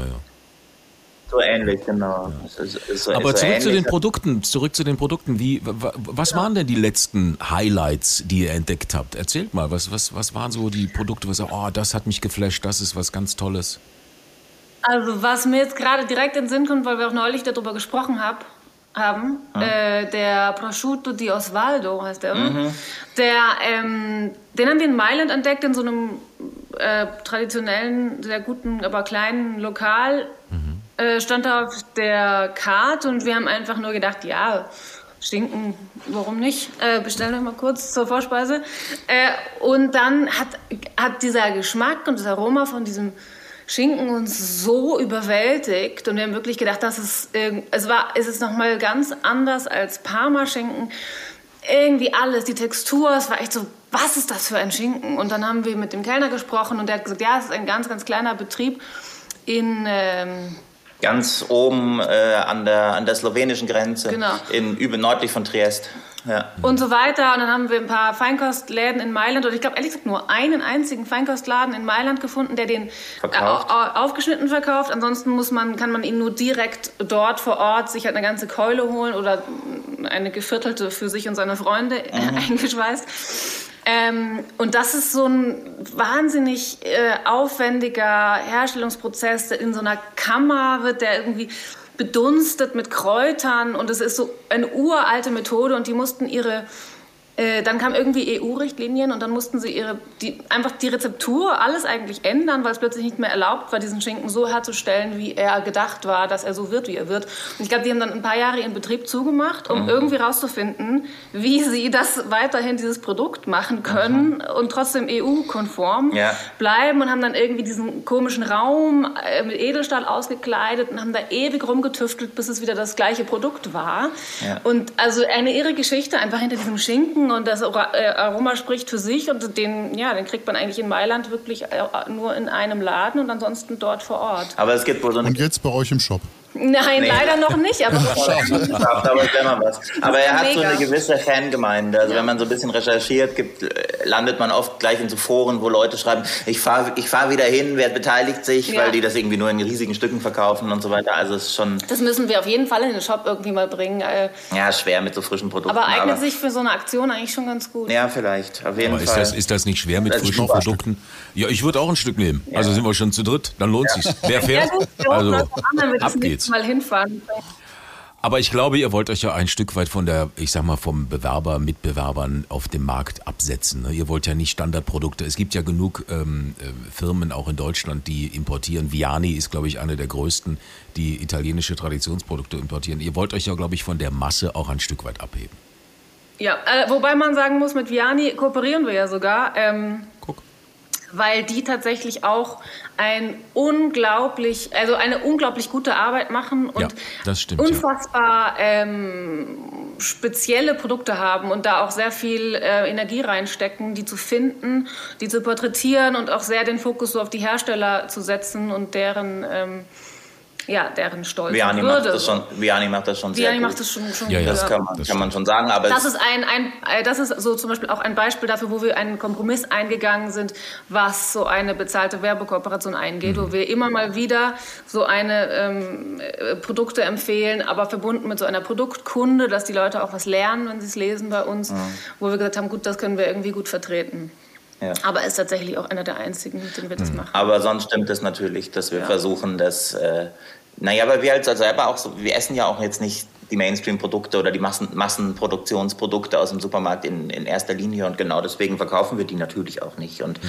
man muss jetzt auch nicht anfangen zu sagen, wir machen, man macht jetzt einen italienischen Feinkosthandel auf und verkauft irgendwie Pasta, obwohl es da auch Unterschiede gibt, aber nicht nur Pasta oder sowas. Also man muss schon man muss halt so eine Mischung finden. Genau, eigentlich ist es genauso wie beim Einkaufen und wie in der Küche und wie wenn ich meinen Kühlschrank aufmache. Da sind natürlich ein paar Sachen dabei, die kriegt man überall und es sind ein paar Sachen dabei, die kriegt man eben nicht überall. Und genau diese Mischung, glaube ich, zeichnet das aus, wie wir kochen und, und, und schafft so ein bisschen die Balance zwischen zwischen besonders und, und, und, und normal. Und man muss auch nicht alles, muss auch nicht alles besonders kaufen, weil es gibt auch lerne ich immer wieder, stelle ich immer wieder fest, durchaus, wenn man weiß, wie man einkauft und wenn man ein bisschen eine Expertise für gute Produkte hat, auch im deutschen Supermarkt gute Lebensmittel, wenn man, man kann halt nicht alles nehmen, aber es gibt das, schon immer mehr Gutes. Das A und O am Ende. Ist ja auch das A und O am Ende. Ne? Gerade in den letzten Jahren. Und das kann man dann schon ergänzen durch noch so ein paar, weiß ich nicht, sehr spezielle Dinge und dann kommt man eigentlich ganz gut kommt man eigentlich ganz gut ich durch. Glaube, so. Und das ist auch das, was wir bisschen wie bei allem und auch wie beim Wohnen. Irgendwie so ein paar Standardsachen, ein paar schlichte und dann ergänzen durch irgendwelche besonderen ja. Funde. Oder, oder ja. wie in der Mode oder wie in, ja, in ganz vielen so. Dingen. Ja. Schlichte Möbel und ergänzen durch ein paar Kochbücher. Genau, ich wollte jetzt auch mal aufs, aufs Kochbuch kommen. Ne? Das ist ja eigentlich unser, unser, unser Kern, Kernthema. Das war ja eigentlich relativ bei dieser Rezeptsammlung ein, ähm, ein zwingender Schritt. Ähm, wie war das einfach, einen Verlag zu finden dafür, dafür zu begeistern? Äh, na, zum Schluss dann schon, aber es war ein langer Weg, würde ich sagen. Also erstmal vorausgeschickt, wir haben wirklich die letzten Jahre unglaublich viele Anfragen von Lesern bekommen, die immer geschrieben haben, wann macht ihr endlich mal ein Buch und warum gibt es eure Rezepte eigentlich nicht gedruckt und habt ihr da schon mal drüber nachgedacht? Und wir haben ja dann sozusagen den ersten Schritt, den wir gegangen sind, war ja sozusagen der Kalender, wo hinten drin dann so für, jedes, für jeden Monat ein, zwei mhm. Rezepte drauf sind, wo wir schon gemerkt haben, das reißen sie uns aus den Händen. Sie, also die wollen ja. das wirklich haptisch ja, das auf Papier sich in die Küche ja. hängen oder legen. Also das hat man schon gemerkt. Und auch daraufhin kamen noch mehr Anfragen. Und dann haben wir aber tatsächlich mit Verlagen auch gesprochen, auch auf eigene Initiative hin und haben auch ein bisschen, sind uns aber nie so richtig einig geworden. Entweder ging es finanziell nicht oder die Bedingungen waren falsch oder die Vorstellungen waren falsch oder man wollte uns doch in irgendein so Korsett zwingen, was halt war, keine Ahnung, dass es da irgendeinen Übertitel gab das oder sowas. Das war eigentlich das, Haupt, das Hauptproblem, dass die viele Verlage dann doch immer sehr, weil der Kochbuchmarkt ja auch bekanntermaßen sehr übersättigt ist, dann halt sagen, nein, also ähm, das, wir müssen da was ganz, wir müssen da irgendwie ein besonderes Ding finden, ein besonderes Branding oder Thema oder irgendwas, wo wir immer gedacht haben, nee, das passt ja irgendwie gar nicht zu uns. Und wir möchten eigentlich einfach nur ein Splendido-Kochbuch finden, was die Menschen, die uns schon kennen und lesen und lieben, dann das genau für die ist so und, und, und, und einfach abbildet, was wir machen und nicht jetzt irgendwas draufpressen, irgendeinen komischen Titel oder so. Und ähm, genau. dann. Und erstaunlicherweise, wenn ich da kurz, erstaunlicherweise ist es ja ein sehr besonderes Buch geworden. Also man sieht es jetzt zumindest in Köln, jetzt ist der, der Dumont Verlag hier in Köln ja. ansässig, glaube ich. Ne? Ja. ich. Auch die Familie ja. ist ja ansässig. Äh, man sieht es sehr viel, es ist sehr präsent hier Toll, schön. Ja. Auch hier, wir haben es auch neulich ja. hier im kleinen Buchladen um die Ecke mhm. tatsächlich stehen sehen. Ja. Nein, auf jeden Fall, das ging wirklich von Dumont dann aus. Und da muss man sich auch wirklich noch, müssen wir uns echt nochmal bedanken, dass wirklich äh, die, äh, jemand bei Dumont einfach ein Fan von uns anscheinend war oder ja. mehrere vielleicht sogar und uns anriefen und gesagt haben, habt ihr schon mal drüber nachgedacht, ein Buch zu machen? dann haben wir gesagt, ja, sehr, sehr oft. ja. Aber es hat aus genau diesen Gründen nicht geklappt. Und die haben uns dann halt wirklich, und da müssen wir sie wirklich nochmal krass für loben, auch für diesen Mut gesagt, ja. macht einfach ein Buch, so wie ihr es machen wollt. So, das war wirklich und, irre, weil die uns so, also äh, da so hofiert haben eigentlich. Und, und, und ich, das war Anfang 2021 und ich weiß noch, wir haben auf unsere große Ziele für das Jahrliste ganz oben geschrieben, endlich ein Kochbuch machen oder das Kochbuchkonzept, das uns liegt und trotzdem für Verlage funktioniert, verkaufen.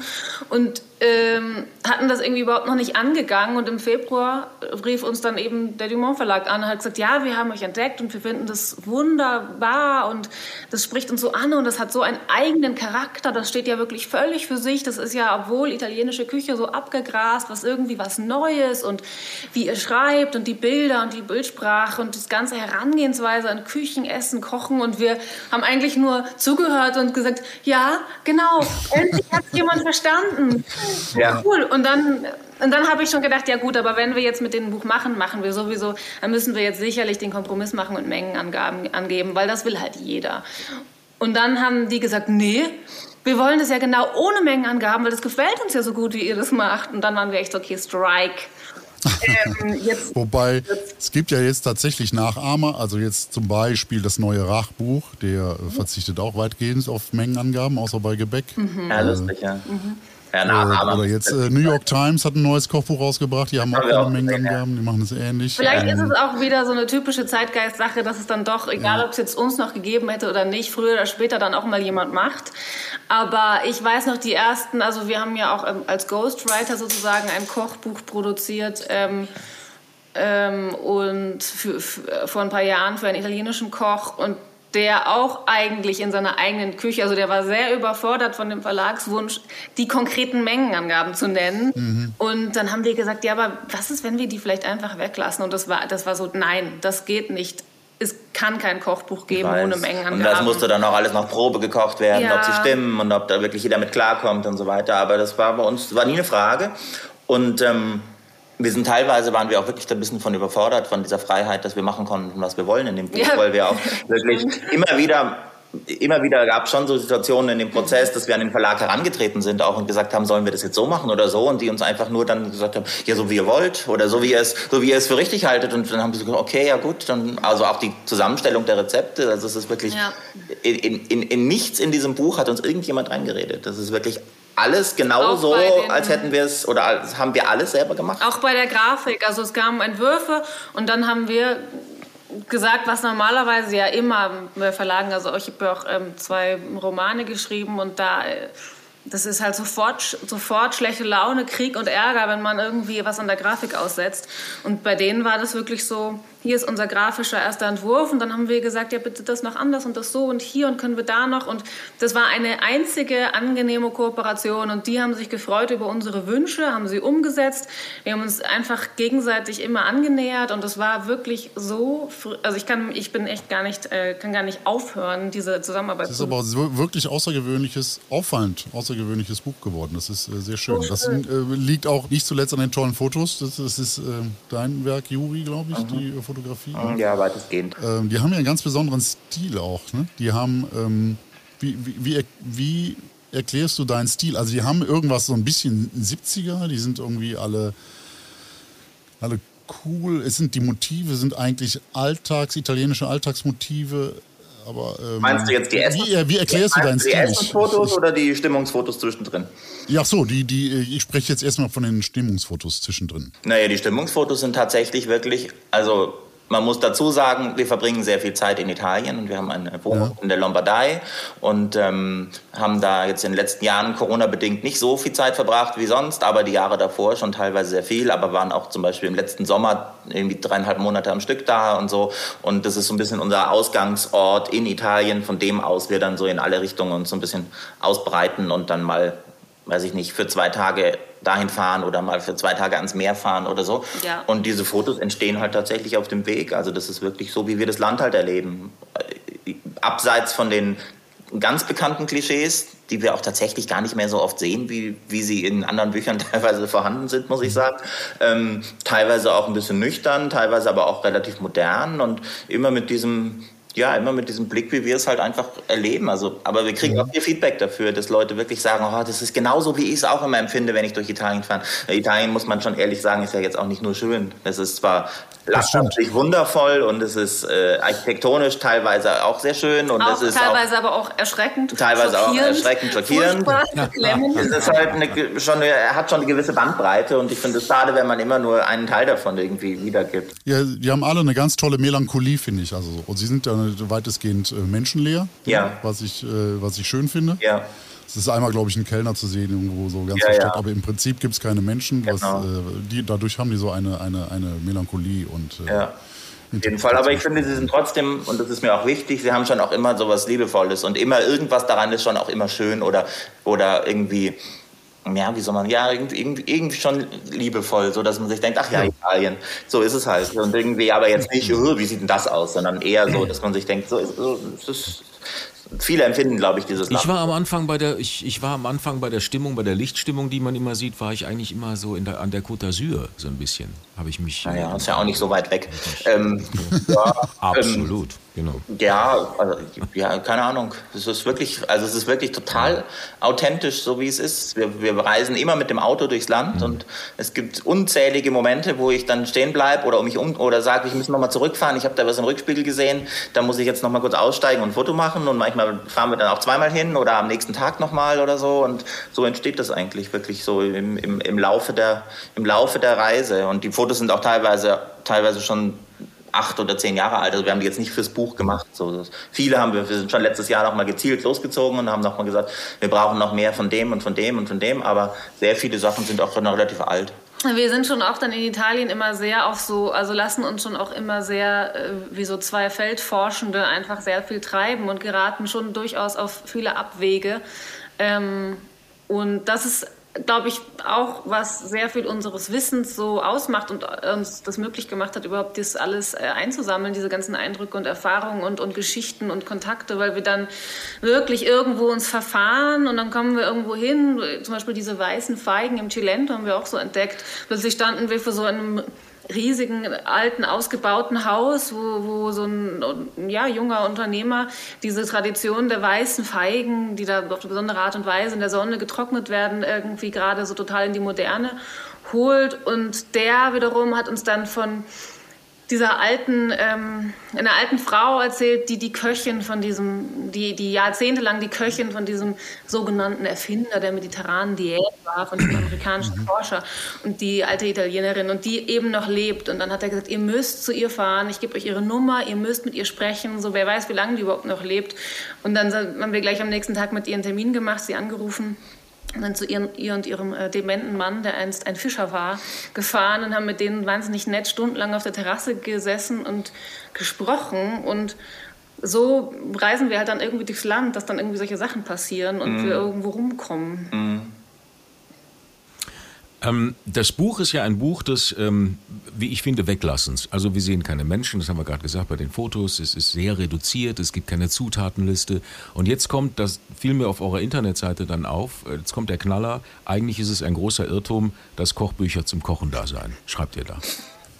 Man soll sich eine Butterstulle schmieren, man soll das Buch in die Hand nehmen, man, oder nicht nur das, man soll die Kochbücher in die Hand nehmen, man soll Ecken reinmachen, was man sich mal gerne irgendwann kochen will und dann tut man es wieder in den Schrank reichen und ist man, dann ist man äh, glücklich und glückselig mit seinem Brot, äh, Butterbrot, das mit französischer, was, was schreibt ihr? Ich glaube mit oh, französischer Butter sinnigerweise geschmiert Also ich muss sagen, ich ja. tatsächlich wie, viel wie, wie, ist das, ist, wie ist Ich gehe mit Kochbüchern schon so um, dass ja, ich die als Inspiration ja. sehe, dass ich die, also ich ich muss ehrlicherweise sagen, auch wenn das jetzt vielleicht für einen neuen Kochbuchautor nicht das beste, nicht die beste Referenz ist, ich koche selten nach, eigentlich nie nach Kochbüchern, sondern ich lese die halt oder ich schaue mir die halt an oder ich blätter die halt durch und dann merke ich mir halt die ein oder andere Idee und mache da was Neues draus oder mache das nach vielleicht in irgendeiner Form, aber jetzt in keinster Weise mit Mengenangaben sowieso nicht, aber auch nicht auch nicht jetzt nicht Schritt für Schritt oder so, sondern wirklich oft so, dass ich das auf dem Sofa lese oder sowas oder durchblättere oder teilweise auch im Buchladen durchblättere einfach nur und mir das dann merke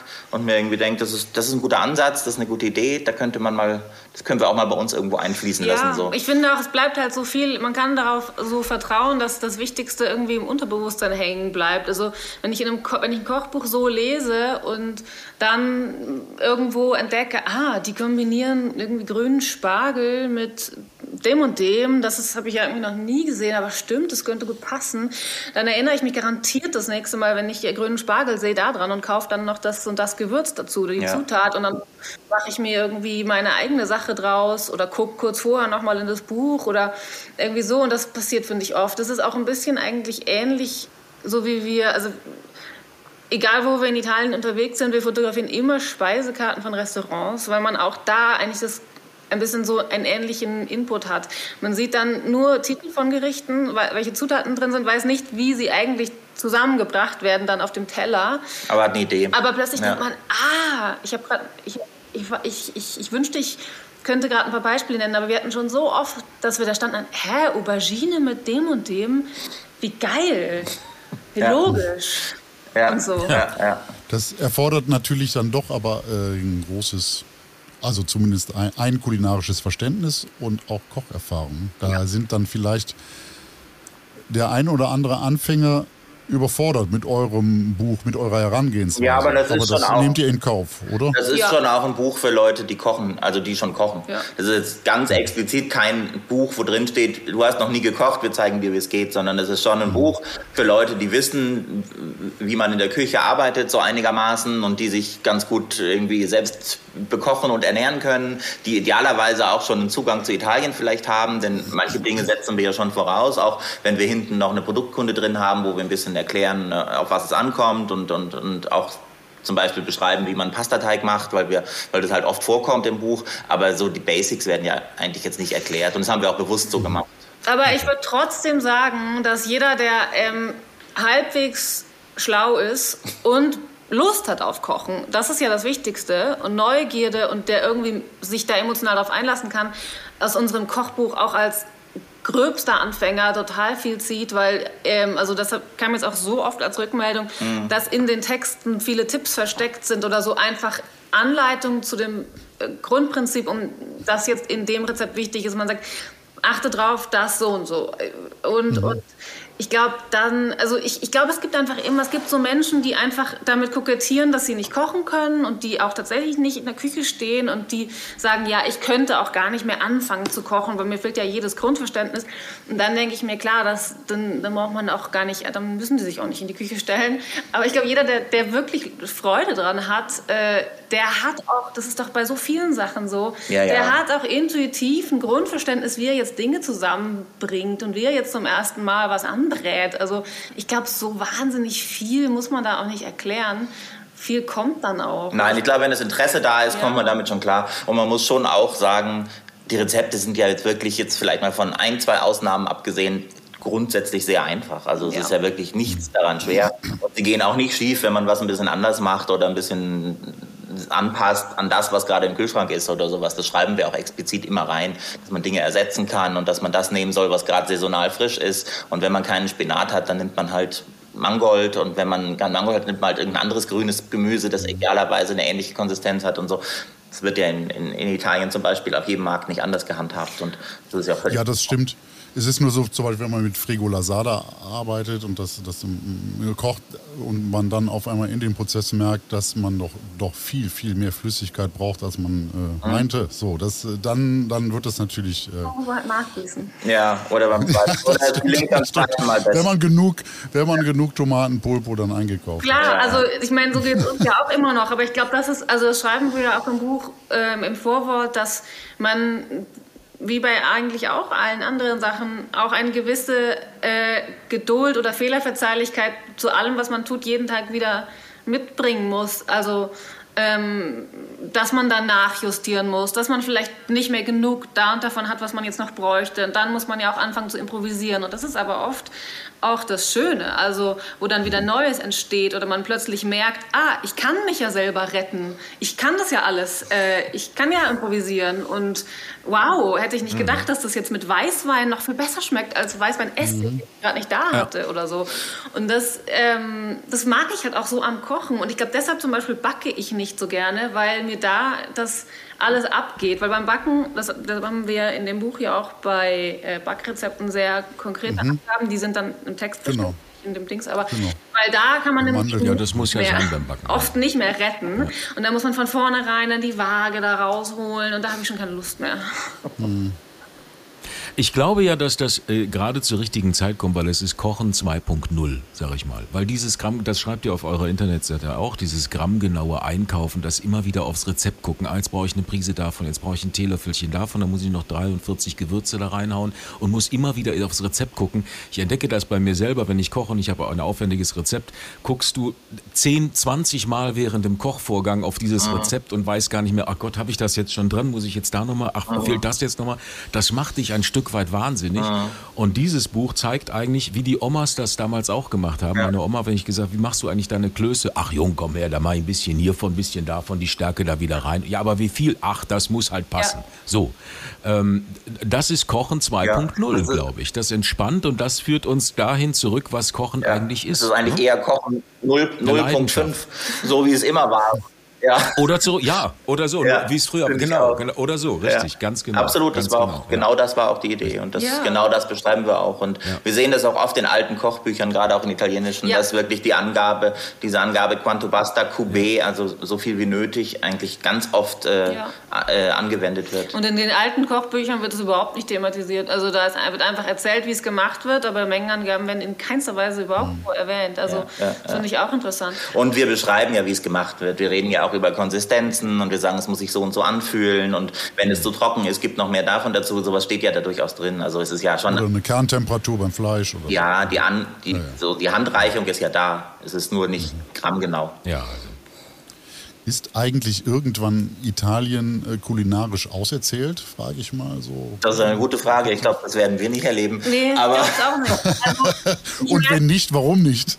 Ich merke es immer wieder, also natürlich auch durch die Reisen, aber selbst wenn ich zu Hause bin und ähm, mich irg irgendwie durch Texte lese über Italien oder ähm, Magazine lese, wo äh, irgendwie wieder ein, ein, ein, ein italienischer Winzer zu Wort kommt und erzählt von einer Spezialität aus seiner Region, die zu seinem Wein passt und dann immer wieder ploppen ganze kulinarische Welten auf, wenn nur irgendjemand erzählt, wo er seinen Schafskäse kauft. Und da gibt es so viel, was man entdecken kann an regionalen Rezepten, einfach an spannenden Persönlichkeiten, an äh, das, also ich, ich, ich denke auch immer, hm, wann kommt der Punkt, an dem wir sagen, jetzt expandieren wir, jetzt nehmen wir uns Frankreich vor oder so. Aber ich sehe es gerade überhaupt nicht kommen. Oder Deutschland. Deutschland ist auch Oder noch nicht auserzählt. Aber es ist so, ähm, Nein, man, man spürt in Italien schon immer noch sehr, dass Italien einfach nicht Italien ist, sondern ein Konglomerat aus sehr vielen Ländern und, und, und Küchen und äh, Reichen, das es mal war. Und das zeigt sich halt schon wirklich überall. Und noch dazu kommt diese unglaubliche Reichhaltigkeit an Produkten, egal ob es aus den Bergen ist oder aus dem Meer oder, aus, oder äh, vom Feld oder, oder aus dem See oder woher auch immer. Es gibt ja alles. Es wächst ja alles vor der Haustür. Du, musst, du bist ja völlig unabhängig. Du kriegst ja wirklich eigentlich alles in der guten Qualität. Du musst ja fast nichts, ein, fast nichts importieren. Es ist irgendwie alles da und das hat einfach zu einer unfassbaren, einer unfassbaren Reichtum an, an, an Ideen geführt. Und dazu ist es meistens sehr frisch und, und, und, und, und sehr aromatisch und sehr, sehr, sehr stark im Geschmack, so dass man auch nicht viel braucht. Und wir merken das immer wieder. Wir waren letztes Jahr zum ersten Mal an der, so, so äh, in der Romagna, also in, an, an der Ost, an der Adriaküste, ein bisschen südlicher, so bei Rimini und ein bisschen weiter hoch und runter und auch ein bisschen so im Hinterland. Und das war nochmal eine völlig andere Art zu kochen, als, äh, als wir es zum Beispiel aus der Lombardei kennen oder aus Ligurien kennen oder aus der Toskana kennen und so. Obwohl es schon auch, auch wieder ähnlich ist, aber wir haben da auch wieder Sachen kennengelernt, wo wir dachten, naja klar, das ist ja, das macht ja auch Sinn, das ist ja auch hier die Landschaft und das ist ja auch hier die Gegend und, und sofort hat sich wieder ganz viel aufgetan und es ist wieder ganz viel passiert. Ich glaube, es ist so, wie, wie es irgendwie auch Forschern geht oder, oder bei, Ja. in, in allen Themen eigentlich. Je, ähm, je mehr man, je tiefer man eindringt, ja, desto desto mehr viel mehr entdeckt man. Es kommt irgendwie immer wieder mehr. Während natürlich könnten wir auch irgendwie ein, irgendwie jedes Mal in ein anderes Land fahren und überall so ein bisschen was abgrasen und mitnehmen, was wir aufgeschnappt Mhm. haben. Und das ist ja auch legitim und schön, aber es bleibt halt immer an der Oberfläche. Und auch mit diesem wachs, bei uns wachsenden Sprachverständnis zum Beispiel ähm, sind dann halt auch immer wieder ganz neue Unterhaltungen äh, äh, möglich und Informationen, wo selbst wir, die schon viel über das Land wissen und über die Art zu essen, plötzlich denken, das habe ich ja noch nie gehört. Äh, das ist ja toll. Und Ja, und ich glaube, selbst wenn man all das, was Italien bis jetzt zu bieten hat, irgendwann mal kennen würde, was sowieso nicht möglich ist, entwickelt sich das ja auch noch immer weiter. Genau. Und wir lernen das auch, erleben das auch gerade in den letzten Jahren wahnsinnig viel, dass so junge Gastronomen oder irgendwie Erben von irgendwelchen Betrieben oder sowas das dann so in die Neuzeit holen. Also die schon so die Tradition respektieren, aber halt wirklich auf so eine ganz schöne, moderne, unprätentiöse Weise das weiterentwickeln und man sich schon wieder denkt, ja klar, das macht ja auch schon wieder Sinn und jetzt geht's wieder eine Generation weiter und es entstehen wieder neue Dinge und es kommen wieder Einflüsse dazu und das ist in Italien, finde ich, allgegenwärtig. Und ich, ich, ich denke auch immer noch, dass wir ja eigentlich jetzt nicht ähm, so, also ich sehe das immer so ein bisschen als wir lernen anhand von Italien einfach ganz viel über Prinzipien im Leben oder so. Und das könnte auch anhand anderer Küchenkulturen passieren, natürlich. Bei uns ist es halt Italien, weil wir da einfach sehr verwurzelt sind mittlerweile. Aber ich finde das irgendwie so schön, dass, ähm, dass auch jemand, der nicht unbedingt jetzt immer nach Italien fährt oder so, aber der dadurch einfach was lernt über eine Herangehensweise an Produkte, Essen, Kultur, Leben, Alltag, die für ihn hilfreich ist, dass er dann eben sagt, ich, natürlich kaufe ich mir jetzt keine Butter aus Sizilien, weil die da gerade drüber schreiben, aber stimmt, Butter.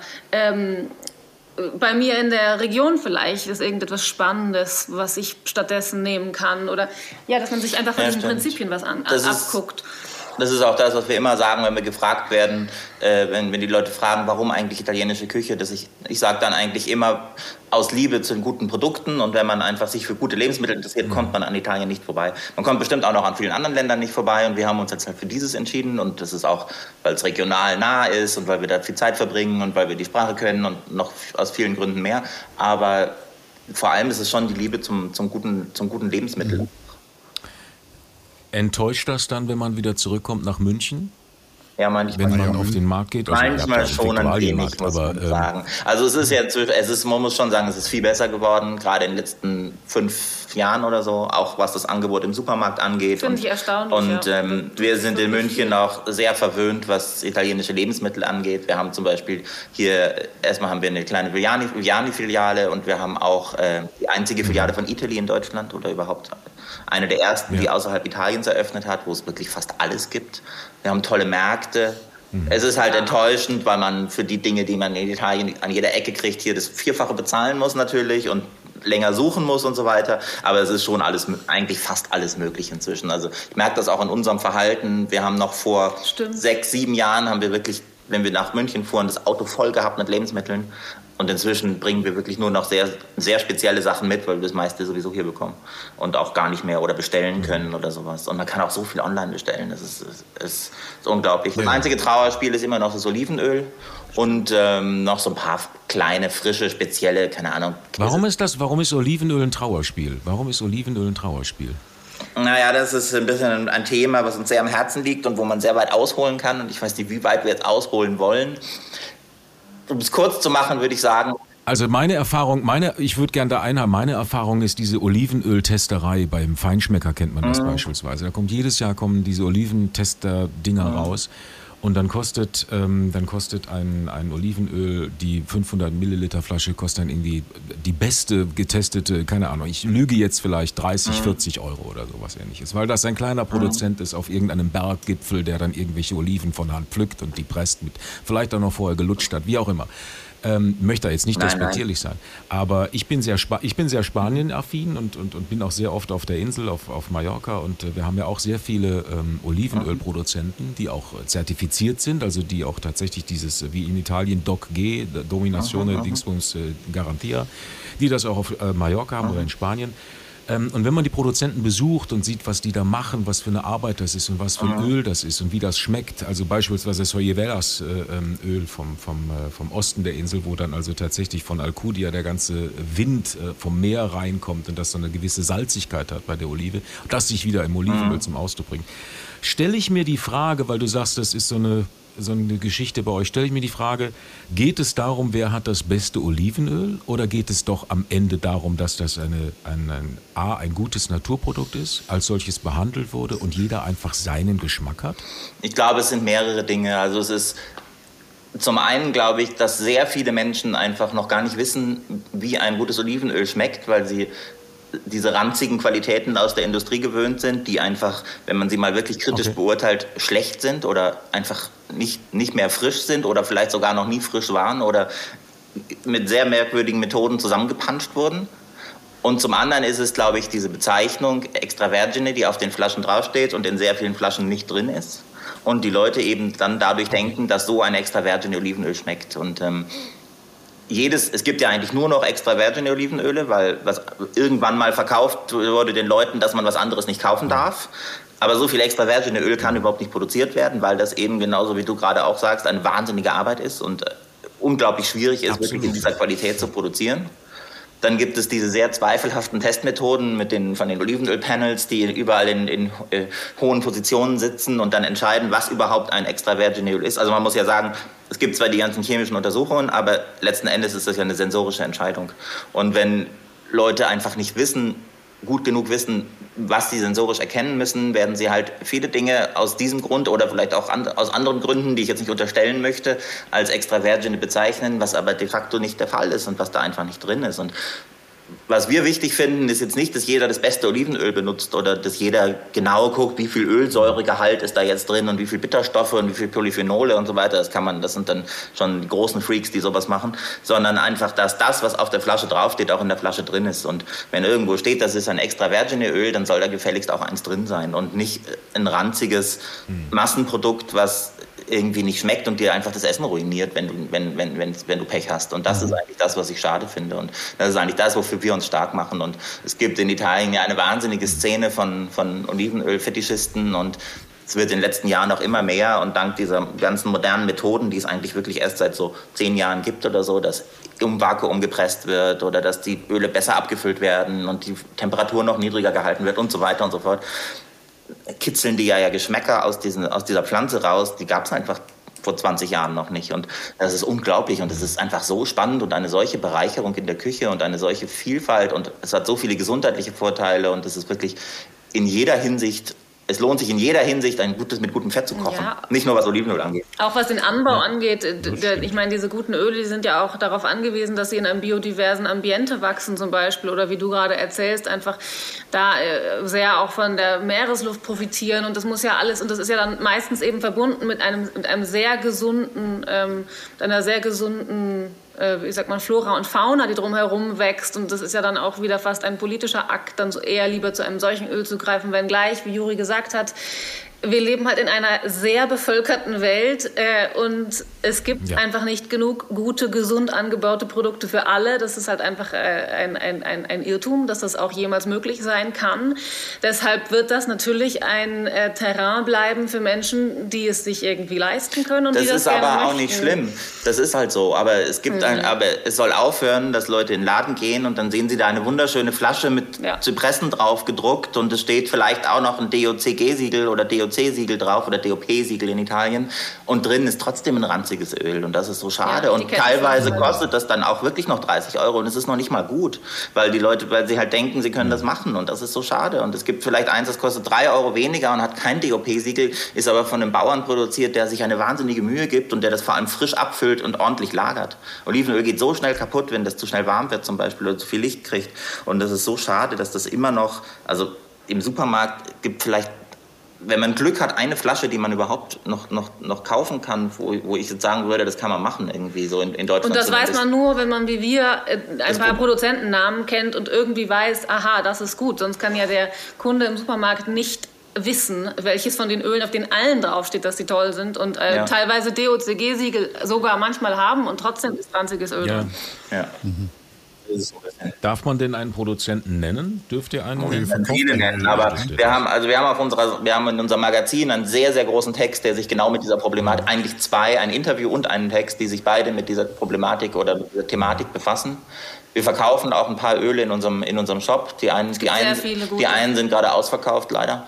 Ähm, aber es, es, gibt schon, es gibt immer mehr gute vor allem und man entdeckt auch mhm. immer mehr mhm. gute. Es, es gibt ja auch in Spanien äh, und Portugal eine große, also gibt ja, es ist ja nicht nur, wir sind natürlich sehr auf die Italiener ähm, fixiert, weil wir da einfach die meisten Leute kennen und ich glaube, diese ganze Super Oleo-Bewegung, die ist, hat sich da einfach gegründet. Ja. Aber es gibt ja unfassbare ich, äh, spanische, wir haben hier auch so ein paar, die wir einfach immer kaufen, weil die nochmal so andere, es ist eben die Frage des, des Terrain, auf dem sie wachsen, ganz andere Aromen mitbringen. Und das ist einfach, da gibt es so viel zu entdecken. Man kann das am Schluss dann wirklich verwenden wie ein Gewürz eigentlich, wenn man mhm.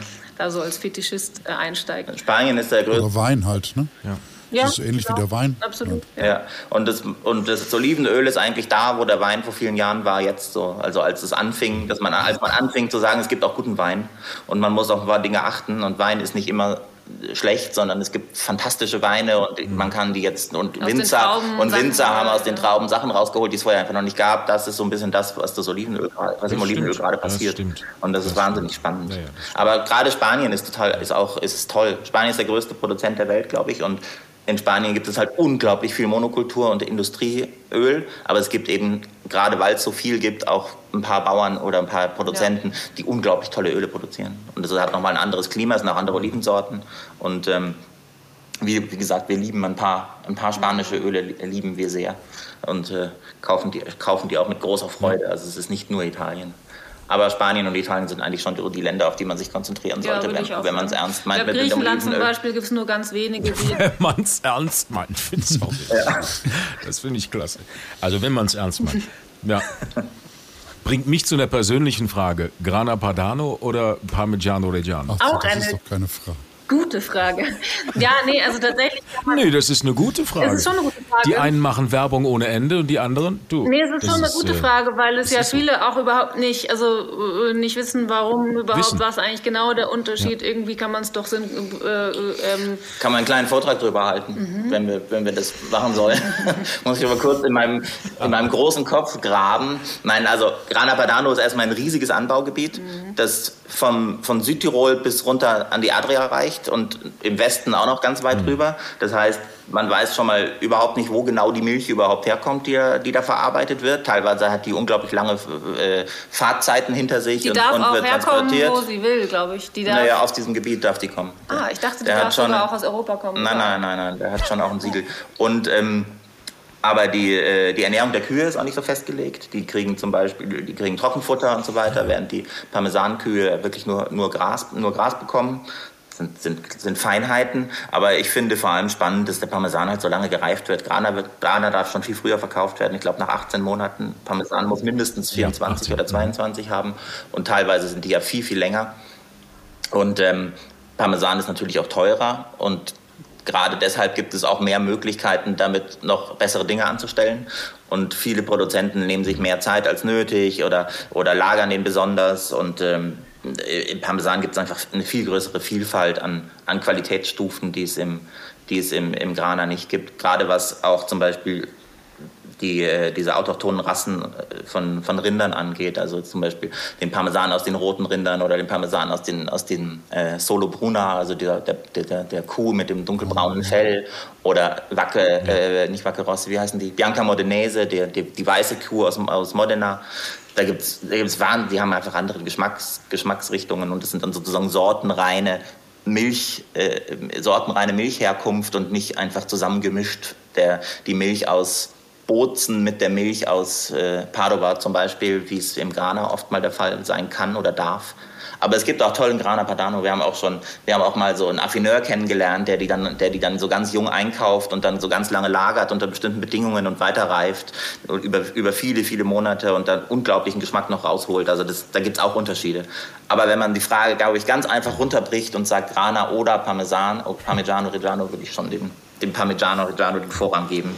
Ja, grundsätzlich. Wir, wir, benutzen auch so gut wie nie. Wenn man es ernst meint. Wenn man es verdammt nochmal ernst meint. Aber es ist auch eine regionale Geschichte. genau. Wir sind ja zum Beispiel in der, Lombard in der Lombardei heimisch, wenn wir in Italien sind. Und ähm, da gibt es eine wahnsinnige Nudelkultur und, und auch äh, gerade was gefüllte, gefüllte Pasta angeht. Das immer, da wird immer Grana. Wird immer Grana benutzt, weil, weil der dort halt produziert ja, wird. Ja, weil das halt lokaler ist dort und Parmigiano Reggiano ist halt dann weiter weg einfach. Ja, genau. Und dann nimmt man das natürlich nach der lokalen Tradition nicht. Ja. Deshalb haben wir auch in unserem Kochbuch ganz oft bei den Gerichten, die eben dort, von dort kommen, dann auch gesagt, natürlich mit dem lokaltypischen Grana. Also im Sinne des Originalrezepts.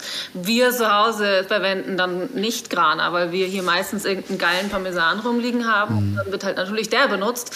Und so ist es auch gedacht für die Leser, aber dass die natürlich dann auch entscheiden, was sie nehmen. Es gibt ja auch genug Leute in der Schweiz zum Beispiel, würde ich als Parmesanersatz äh, viel öfter wahrscheinlich auch zu so einem Alpsprinz greifen, weil das ist ja auch ein unglaublich toller Hartkäse, den man, der natürlich nochmal was Eigenes mitbringt, aber den man auch wahnsinnig gut als da, da einfach stattdessen nehmen können. Aber in die Welt des Parmesans einzutauchen lohnt sich. Das ist äh, wahnsinnig spannend. Gerade diese Bergsorten, die, so, die dann so ein bisschen so südlich von Parma produziert werden, aus, aus, aus Milch, äh, aus Milch äh, die schon so in so höheren Lagen angebaut werden, so, wo die, oder also angebaut, wo die Rinder in höheren Lagen leben. Und gerade diese alten alten Rassen, das ist wahnsinnig spannend, was es da gibt. Ja. Also wir haben hier so ein Bio-Parmesan zurzeit im, im Kühlschrank von, von so einem Hersteller, der nur diese braunen Kühe kultiviert. Und das ist echt, das ist echt nochmal ein Erlebnis, wie anders das schmeckt. Also es ist wirklich es ist mhm. unglaublich. Es gibt schon wahnsinnige Unterschiede. Schon eine große Italienliebe hier heute. Ja. Ja, schon. glaube, Aber gesagt, wir- wir machen- Produkt vor allem. Es ist wirklich eine Liebe zum, zum, zum, zum guten Lebensmittel.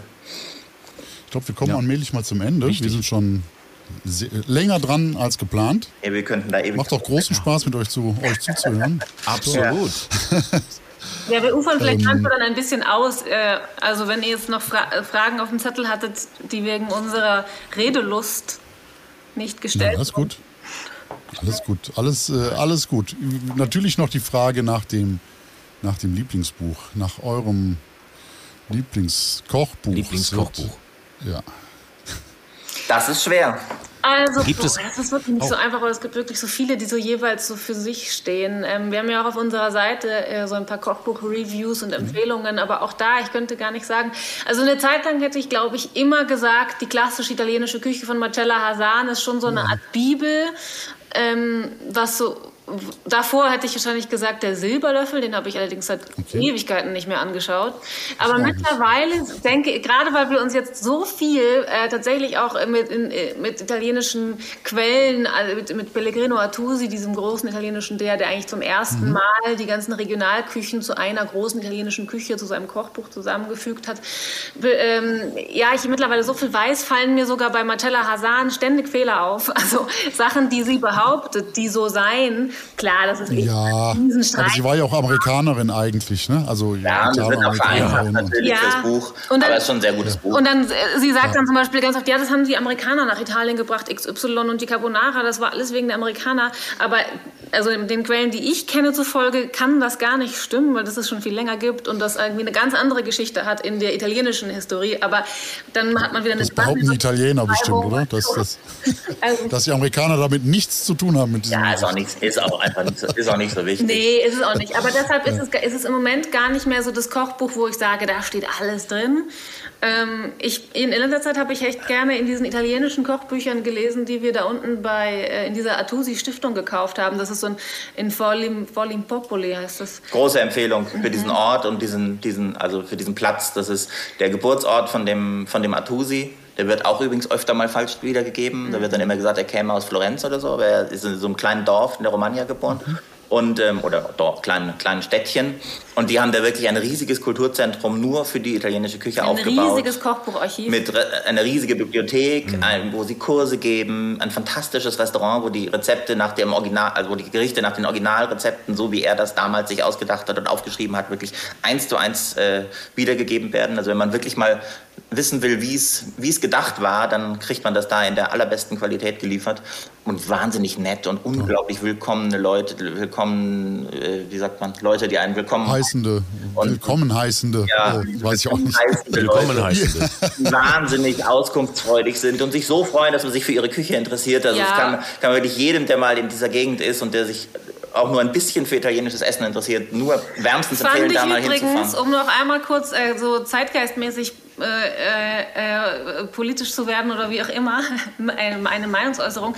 Nee, aber das, äh, weil jetzt immer so viel auch die Rede ist von kultureller Aneignung und Skandal, Skandal und so. Ähm, in Italien, wir leben einfach immer nur das Gegenteil, dass die Leute sagen, ah, es ist so großartig, dass ihr euch als Deutsche äh, so für unsere Küchenkultur begeistert und danke, ihr leistet einen so großen Dienst äh, für uns Ja. auch oder für das Land und für die Kultur, das weiterzutragen, dass das nicht verloren geht und nicht so viel verhunzt wird. Und gerade weil wir ja sehr auf diese, so war das mal gedacht, da kommt das wirklich her und versuchen ein bisschen mit Klischees aufzuräumen. Also äh, uns begegnet da eigentlich immer so viel ähm, ja, Liebe und Dankbarkeit, aber Offenheit, auch ja. so eine, ja, so eben so ein auf Augenhöhe, so was, hey, wir alle, die sich für Essen begeistern, ziehen an einem Strang. Und äh, da würde man niemals irgendwie sagen, ihr dürft das nicht, weil ihr seid Deutsche oder so. Das, das finde ich so schön und das ist für mich das, was wirklich stimmt. Und das spürt man dann irgendwie auch, so dass das, ja, dass es um die Sache geht und nicht um irgendwelche komischen kulturellen Rechthabereien, die dem Geist des Essens auch widersprechen, weil selbst die äh, meiner Meinung nach ältesten italienischen Rezepte sind auch nur Ergebnisse von kulturellem Austausch, äh, der damals irgendwie über Hafenstädte reingekommen ist. Ja, ja, natürlich. Nicht nur in Italien, auch überall anders. Das, ist immer ein Ausprobieren und ein Austauschen und ein Ergänzen, weil jemand irgendwie was Spannendes mitgebracht hat und dann wurde das halt vielleicht angebaut und weitergeführt, weil es jemandem geschmeckt hat, klar. Aber ich überlege gerade, was für Bücher man noch empfehlen kann, aber ich wüsste jetzt eigentlich auch keine. Also ich, Claudia Daltrey. Ach, Hasan ist doch schon, Hasan ist Hasan. Und eine Ortsempfehlung statt einer Buchempfehlung Wer ist- auch. Aber ich will auch noch mal sagen, Claudio del Principe, der ist ja ein, ein Schweiz-Italiener, glaube ich, der ähm, ist ja, auch ein sehr bekannter Kochbuchautor. Der macht, finde ich, auch unglaublich tolle Arbeit und der ist uns auch irgendwie sehr verwandt mit dieser ganzen Liebe für gute Produkte und äh, wir stehen auch immer mal in einem äh, sporadischen Austausch mit ihm und der hat ja auch uns ein, ein sehr nettes Zitat für unser Buch gegeben. Ähm, und der ist, also von dem haben wir, glaube ich, auch mittlerweile fast alle Bücher. Und der ist, ist auch, also finde ich, ein großartiger Kochbuchautor. Da kann man sehr viel lernen bei ihm. Ein sehr lustiges Kochbuch ist das Buch von dem Sohn der Familie Missoni, von der, von den Mode, von den Mode, der Modedynastie. Sehr schlecht gemacht und, und, und überhaupt nicht schön gedruckt und sowas, aber wahnsinnig lustig anzusehen mit ganz tollen alten Fotos aus Italien, aus den Sommerhäusern der Missonis, wo sie immer große Fischplatten auftragen und so private Bilder und alles immer wahnsinnig bunt und total übertrieben, aber eigentlich durchaus authentische Rezepte auch, die sehr nett beschrieben sind und auch ein bisschen so die Story von, das hat mein Großvater immer im, im Urlaub gemacht und sowas ge, äh, geschrieben. Das ist ein Buch, das ich Ja. jetzt nicht als große Kochbibel, aber als sehr unterhaltsames, Ja. sehr unterhaltsamen Einstieg in die italienische Küche durchaus empfehlen Ja. kann. Okay. Habe ich mit großer Freude immer Mit angeschaut. sehr lustigen Fotos auch von der sehr, Familie. Sehr lustige Bilder, leider sehr schlecht gedruckt, aber es ist trotzdem durchaus, hat durchaus seinen Charme. Ja. Ja. Sehr schön. Gut. Ja, Super. großartig. Ich danke euch sehr für das Gespräch. Ja, Hat danke euch. Danke euch für Interesse. das nette Interesse. Und Mensch, ich habe jetzt Lust, nach Italien zu fahren. Ich fahre jetzt gleich nach Das ist Italien. gut. Sehr schön. Oder in auf unserer Seite zu lesen, dann das überbrückt die Wartezeit und die die Sehnsucht vielleicht ein wenig. Oder das. Ja. Nee, toll.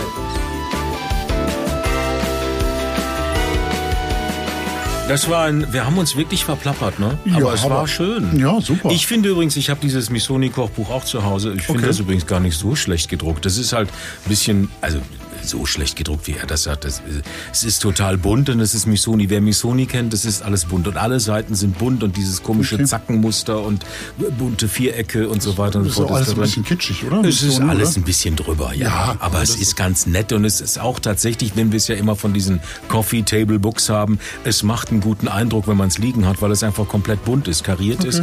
Und es gibt es, glaube ich, also ich habe die englische Ausgabe, ich glaube, es gab nie eine deutsche Ausgabe, wenn ich ehrlich bin. Ich habe Okay. nur die englische Ausgabe und Ja. die italienische gibt es natürlich. Ja. Aber wenn man nicht Italienisch kann, äh, dann macht die englische Ausgabe Sinn und die Rezeptierungen die stimmen da auch. Aber das ist alles ein bisschen, also das sind ja Familienrezepte, ja, Gut. viel, viel. Aber da ist auch äh, Zucchini alla Parmigiana ist da auch drin. Okay. Wir übrigens. packen es auch in die Shownotes, oder? Oder? Ja. Zum Bestellen. Zack. Ja, zack. Wer So. möchte, kostet 60 Euro, glaube ich. Boah, echt? Ja, ja, ja. Alter, ja, das Missoni. Ja, ist okay. äh, zahlst du doch die Namen. Ah, verstehe. du. Okay. So. Gut. Ja. Dann würde ich sagen, das war's für dieses Mal. Oder? Ja. Alle Links zur Folge findet ihr in den Show Notes oder unter kochbuchcheck.de. Da auch ein paar Rezepte aus den Büchern, die wir vorgestellt haben. Auf Insta und Facebook findet man uns natürlich auch unter Kochbuchcheck. Wir freuen uns über eure Nachrichten, sagen Tschö, Servus Goodbye, und Adieu. ja und Farewell. Ja, Schalten Sie wieder ein. ja So. und, und immer lecker bleiben. Immer lecker bleiben. Immer lecker bleiben. Tschö. Tschüss.